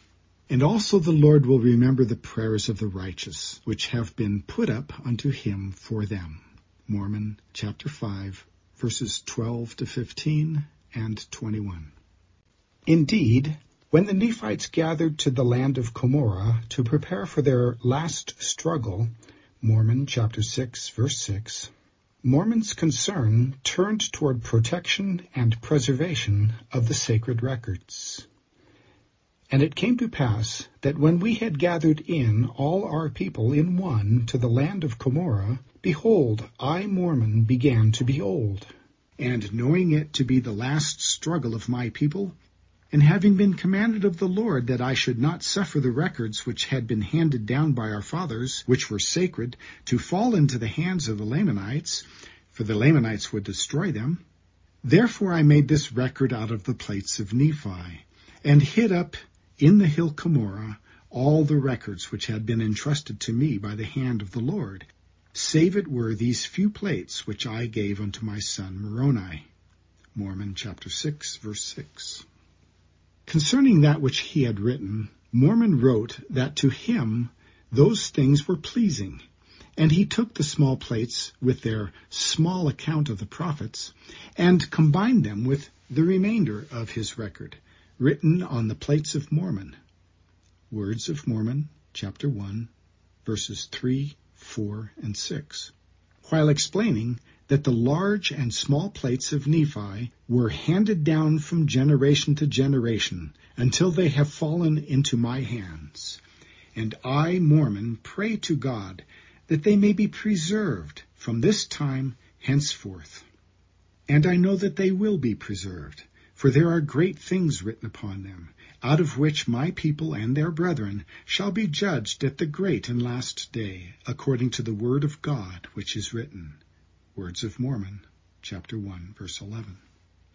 King Mosiah kept the plates of brass and all the records and conferred them upon Alma, who was the son of Alma and commanded him that he should keep and preserve them, and also keep a record of the people, handing them down from one generation to another, even as they had been handed down from the time that Lehi left Jerusalem. Mosiah chapter 28, verse 20. And Alma urged his son Helaman to keep all these things sacred, which I have kept, even as I have kept them, for it is for a wise purpose that they are kept. And these plates of brass, which contain these engravings, which have the records of the Holy Scriptures upon them, which have the genealogy of our forefathers, even from the beginning, behold, it has been prophesied by our fathers that they should be kept and handed down from one generation to another, and be kept and preserved by the hand of the Lord, until they should go forth unto every nation, kindred, tongue, and people, that they shall know of the mysteries contained thereon. Alma chapter 37, verses 2 to 4. Alma tells Helaman to keep the 24 plates. Alma chapter 37, verse 21. Shiblon confers the sacred things and engravings upon Helaman, the son of Helaman. Nephi, the son of Helaman, gives charge unto his son Nephi, quote, concerning the plates of brass and all the records which have been kept, and all those things which have been kept sacred from the departure of Lehi out of Jerusalem. End quote. 3 Nephi chapter 1 verse 2. Nephi is the just man who did keep the record and whom Christ called upon during his visit to the Nephites, asking him to bring forth the record which ye have kept. 3 Nephi chapter 8 verse 1 and chapter 23 verse 7. Those who kept the records in the sense of writing upon them also kept them in the sense of having preserved them. King Benjamin reminded his three sons, Mosiah, Helorum, and Helaman, quote, that were it not for these plates of brass which contain these records and these commandments, we must have suffered in ignorance, even at this present time, not knowing the mysteries of God. For it were not possible that our father Lehi could have remembered all these things, to have taught them to his children, except it were for the help of these plates. For he, having been taught in the language of the Egyptians, therefore he could read these engravings, and teach them to his children, that thereby they could teach them to their children, and so fulfilling the commandments of God, even down to this present time. I say unto you, my sons, were it not for these things, which have been kept and preserved by the hand of God, that we might read and understand of his mysteries, and have his commandments always before our eyes, that even our fathers would have dwindled in unbelief. End quote. Mosiah chapter 1, verses 3 to 5. And as Mormon notes, King Mosiah thereafter, quote, took the plates of brass, and all the things which he had kept, and conferred them upon Alma, who was the son of Alma, yea, all the records, and also the interpreters, and conferred them upon him, and commanded him that he should keep and preserve them, and also keep a record of the people, handing them down from one generation to another, even as they had been handed down from the time that Lehi left Jerusalem. Mosiah chapter 28, verse 20. In short, Enos fits well into this almost universal concern of the prophets of God that the word of the Lord be preserved for the benefit of his children. Mosiah chapter 5 verses 10 to 12 compared to Enos chapter 1 verses 15 and 16. A beautiful chiasm exists in the text of Mosiah chapter 5 verses 10 to 12, discovered by Welch in 1976, which has been depicted variously over the years and held out to be one of the ten best chiasms in the Book of Mormon. Best depicted by Welch as follows, with one small modification here. A chiasm with which the centerpiece pattern of the Book of Enos compares favorably. The depiction here seems to be what Welch would likely agree best reflects his discovery. For ease of analysis, prime symbols after capital letters in the second flank of the chiasm are added here, and one minor modification is made by moving the phrase and also from the end of B prime to the beginning of A prime. Otherwise, Welch's proposal is left intact. A. And now it shall come to pass that whosoever shall not take upon him the name of Christ, B, must be called by some other name. C. Therefore he findeth himself on the left hand of God. D. And I would that ye should remember also that this is the name that I said I should give unto you. E. That never should be blotted out. F. Except it be through transgression. F prime. Therefore, take heed that ye do not transgress. E prime. That the name be not blotted out of your hearts. D prime, I say unto you, I would that ye should remember to retain the name written always in your hearts. C prime, that ye are not found on the left hand of God. B prime, but that ye hear and know the voice by which ye shall be called. A prime, and also the name by which he shall call you. In all, the number of English words in the text in which the Mosiah chapter 5 verse 10 to 12 chiasm appears is 139 English words. By contrast, the number of English words in the text in which the Enos 1, 15, and 16 central concentric structure appears is 61 words.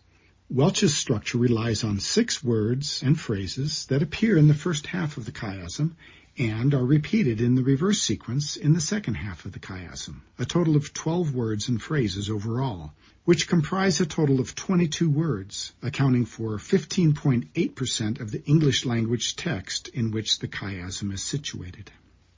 The proposed structure for the centerpiece of the Book of Enos follows. F. Wherefore, I knowing that the Lord God was able to preserve our records, G, I cried unto him continually, for he had said unto me, H, Whatsoever things ye shall ask in faith, believing, I, that ye shall receive, J, in the name of Christ, I prime, ye shall receive it, H prime, and I had faith, G prime, and I did cry unto God. F prime, that he would preserve the records.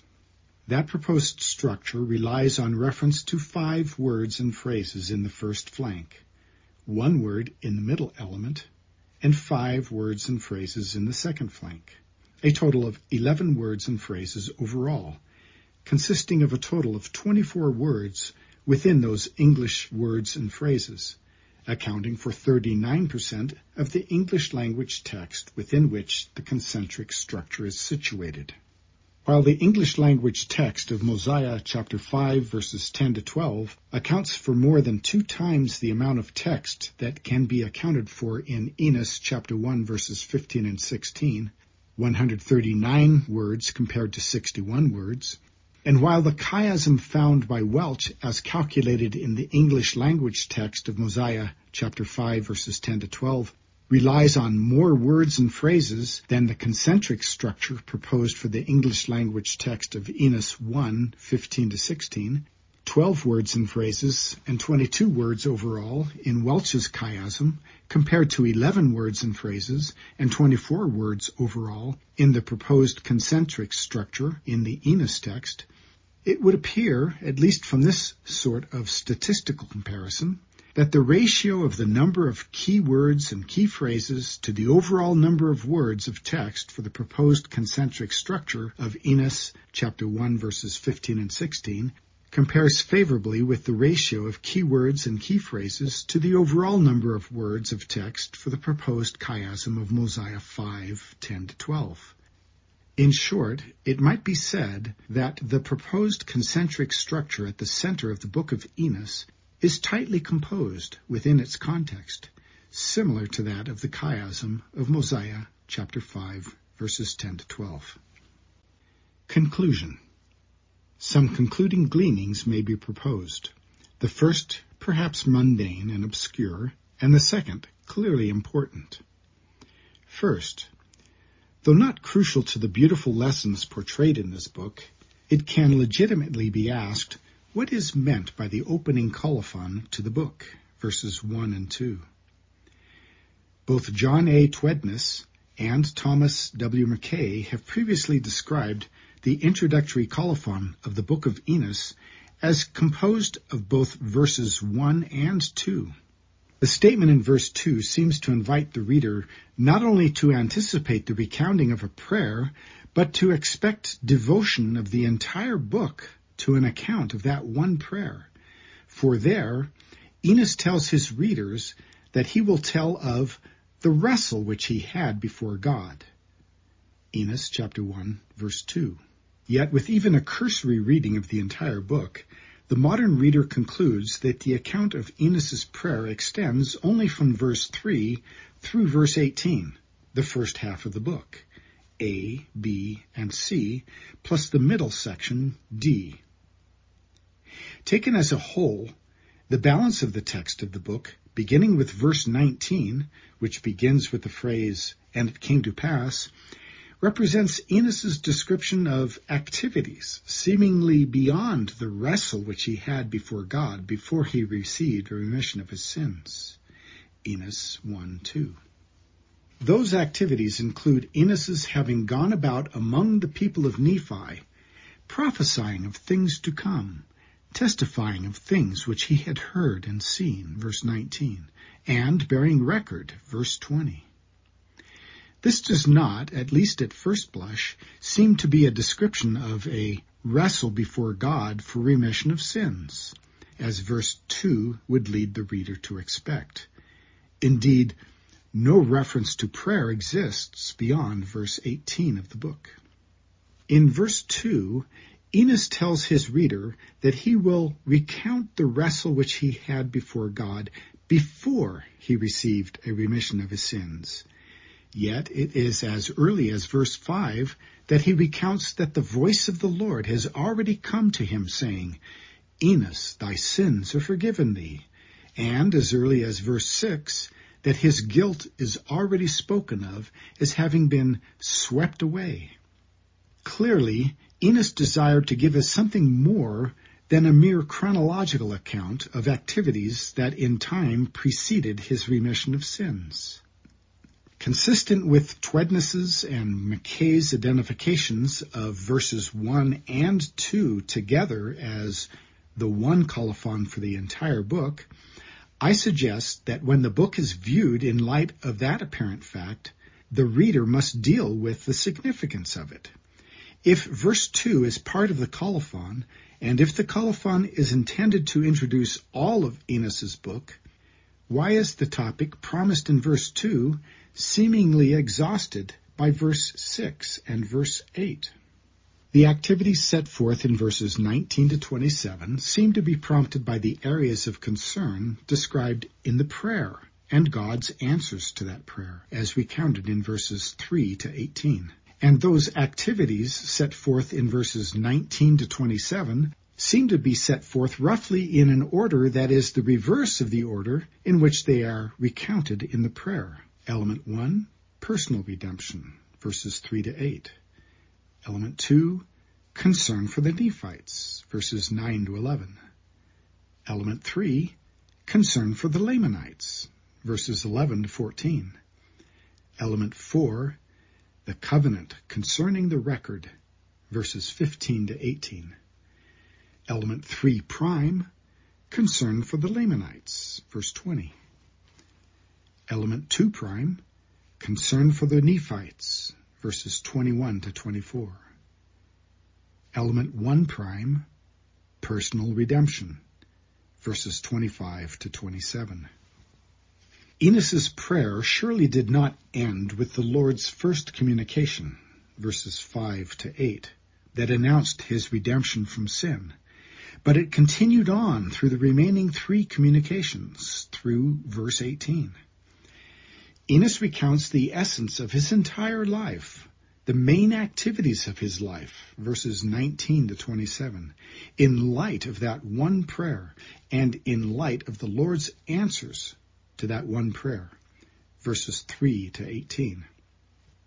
Perhaps all of the activities of his life's work, all of the labors prompted by the three answers given by the Lord to his prayer, all of the struggles, all of the testifying, and all of the preaching and prophesying did indeed precede his ultimate remission of sins, as predicted in verse 2, and reported, perhaps only in part, in verse 6.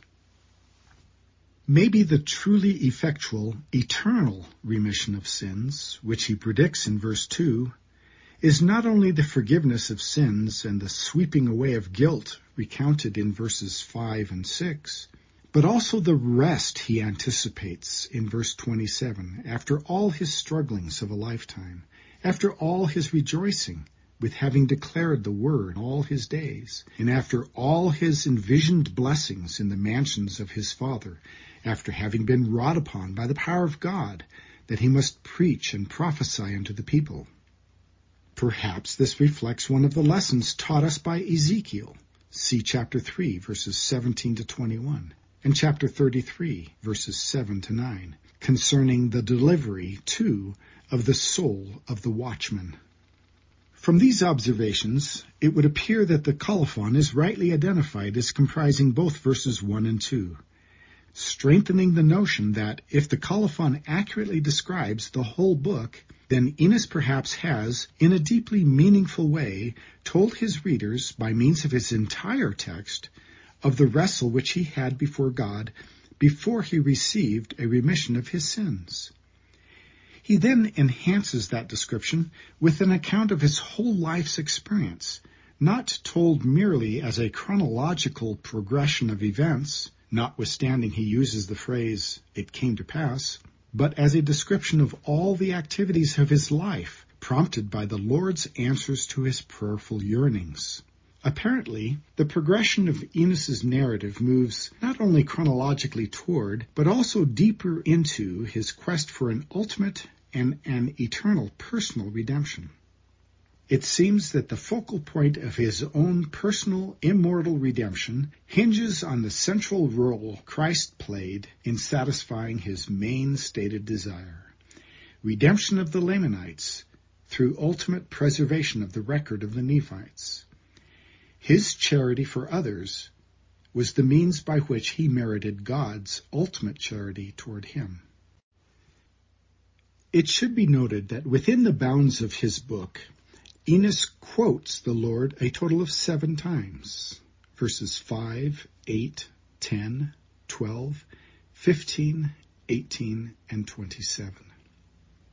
The first two quotations, verses 5 and 8, seem to be grouped into one communication concerning Enos's personal redemption, forming a part of verses 1 to 8, a span of verses introduced by the phrase, behold, it came to pass. Verse 1. That first quotation, verse 5, balances against the last quotation, verse 27, an anticipated statement which he attributes to the Lord in the future, which correspondingly constitutes a part of Enos's repeated account concerning his own salvation, verses 25 to 27. The final span of verses, verses 25 to 27, is also introduced by the phrase, and it came to pass, verse 25. The next quotation, verse 10, part of the section concerning the Lord's promised visitation upon Enos's Nephite brethren, balances against a span of verses, verses 21 to 24, in which the unfaithful Nephites are indeed visited of the Lord a span of verses introduced by, and it came to pass, verse 21, and lacking a quotation from the Lord, perhaps to highlight the Nephite people's stiff-neckedness. The next quotation, verse 12, forms part of a span of verses, verses 12 to 14, introduced by, and it came to pass, verse 12, which likewise seems to balance against a span of verses, verses 19 to 20, which lacks a quotation from the Lord, perhaps likewise to emphasize the result of the Lamanites' wrath and hatred. And as to the two central quotations, verses 15 and 18, set forth in a span of verses introduced by wherefore, verse 15, the first contains the central phrase of the book, verse 15, and the second serves to conclude the prayer, being set forth at the major division of the book, verse 18, between Enos's prayer and his life's labors. More important, perhaps, is a lesson about the value of the Nephite record and its role in redemption. The lesson concerning Christ's power to redeem those who obey his teachings as contained in the Nephite record is a lesson not unique to Enos. Nephi knew that the record of the Jews could save a nation from perishing in unbelief. Enos, too, knows that the Nephite record can play such a redemptive role for the Lamanites. True, Enos's prayer and his efforts are first directed in each respective half of the book to the salvation of his own people, the Nephites. But element C prime, verse 20, includes the phrase, destroy us, an indication of the destruction of the Nephites, in stark contrast to the use of the phrase, not be destroyed, in element C, verse 13 an indication of the survival of the Lamanites. And Enos's prayerful request at the center of the book centers on preservation of the Nephite record, a request expressed both in anticipation of the possible destruction of the Nephites and in hopes of the eventual survival of the Lamanites. Taking a cue from the centrality of the experience he recounts in verses 15 and 16, it can probably safely be said that Enos's charitable concern for the spiritual survival of the Lamanites through preservation of the Nephite record did indeed rival his concern for the spiritual and physical survival of his own people, the Nephites. Enos sought and obtained his own personal redemption from sin. And from that he developed a desire that both the Nephites and the Lamanites obtain their own redemption. The central role of the Lord Jesus Christ in responding to the strugglings and the labors of this prophet and those of his people is reflected in Christ's own divine desire that God's children be redeemed. That is characterized by the Lord's four communications to Enos. 1. Thou shalt be blessed verses 2 to 8. 2. I will visit thy brethren, verses 9 to 11. 3. I will grant unto thee according to thy desires, which are that the Nephite record be preserved for the salvation of the Lamanites, verses 12 to 14. And 4. Ye shall receive it, in answer to Enos's desires, verses 15 to 18. Charity is the pure love of Christ. Moroni chapter 7 verse 47. Being that same love for God's children that Christ himself possesses. See Ether chapter 12, verses 33 to 34. Keeping in mind that the central phrase of the book of Enos is the phrase, in the name of Christ, we can perhaps better appreciate that indeed Enos had first-hand experience with the doctrine that whatsoever thing ye shall ask the Father in my name, which is good, and desiring the redemption of God's children, Enos's brethren, is indeed a paramount good, in faith believing that ye shall receive, behold it shall be done unto you, keeping in mind that the central phrase of the book of Enos is the phrase, in the name of Christ, we can perhaps better appreciate that indeed Enos had first-hand experience with the doctrine that whatsoever thing ye shall ask the Father in my name, which is good, and desiring the redemption of God's children, Enos's brethren, is indeed a paramount good, in faith believing that ye shall receive, behold, it shall be done unto you. Moroni chapter 7, verse 26. Enos shows us clearly that we have the Book of Mormon today in great part because of the unwavering faith in the Lord Jesus Christ manifest by the ancients, including among them Enos. As Lehi had said to his son Joseph, quoting that ancient Joseph who had been carried captive into Egypt, so can it be said of Enos himself and of all the other prophets like him who are responsible for the preservation of the Word of God for our day.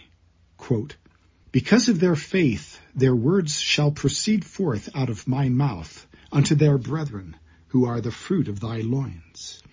And the weakness of their words will I make strong in their faith, unto the remembering of the covenant which I have made unto thy fathers. End 2 Nephi chapter 3, verse 21. The text in one sense seems to reflect the classic Book of Mormon pride cycle. Helaman chapter 12 verses 1 to 6. The Lord blesses and prospers his people. They become proud and sinful because of their ease.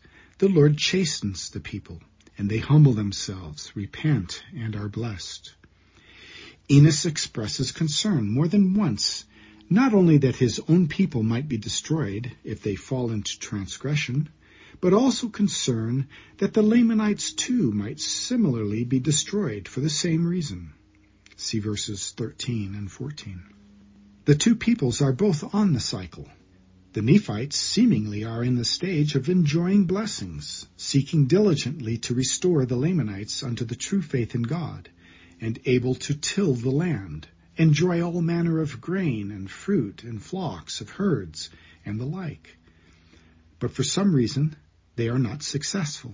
Verse 20. The Nephites, so seemingly blessed, have among them prophets, whom they do not heed. Verse 23. Which may be the reason they are not successful in their efforts to redeem the Lamanites. Verse 20. Perhaps the Nephites are in the pride stage of the cycle, between prosperity and wickedness. The Lamanites, on the other hand, are seemingly already at the wickedness stage and are entering into the punishment stage. Verse 20, fixed on hatred and being a wild, ferocious, and bloodthirsty people. Quote, and I saw wars between the Nephites and the Lamanites in the course of my days, quote, says Enos, verse 24. Perhaps verses 20 to 24 are structured simply on the themes mentioned here rather than on words and phrases.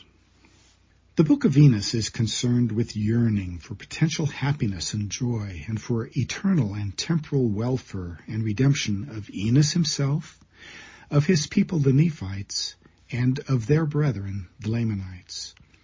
But notwithstanding his prayers and efforts and labors on behalf of the Nephites, and his and his people's struggles on behalf of the Lamanites, Enos alone is left assured of those eternal blessings of joy, confidence before God, and redemption of his soul.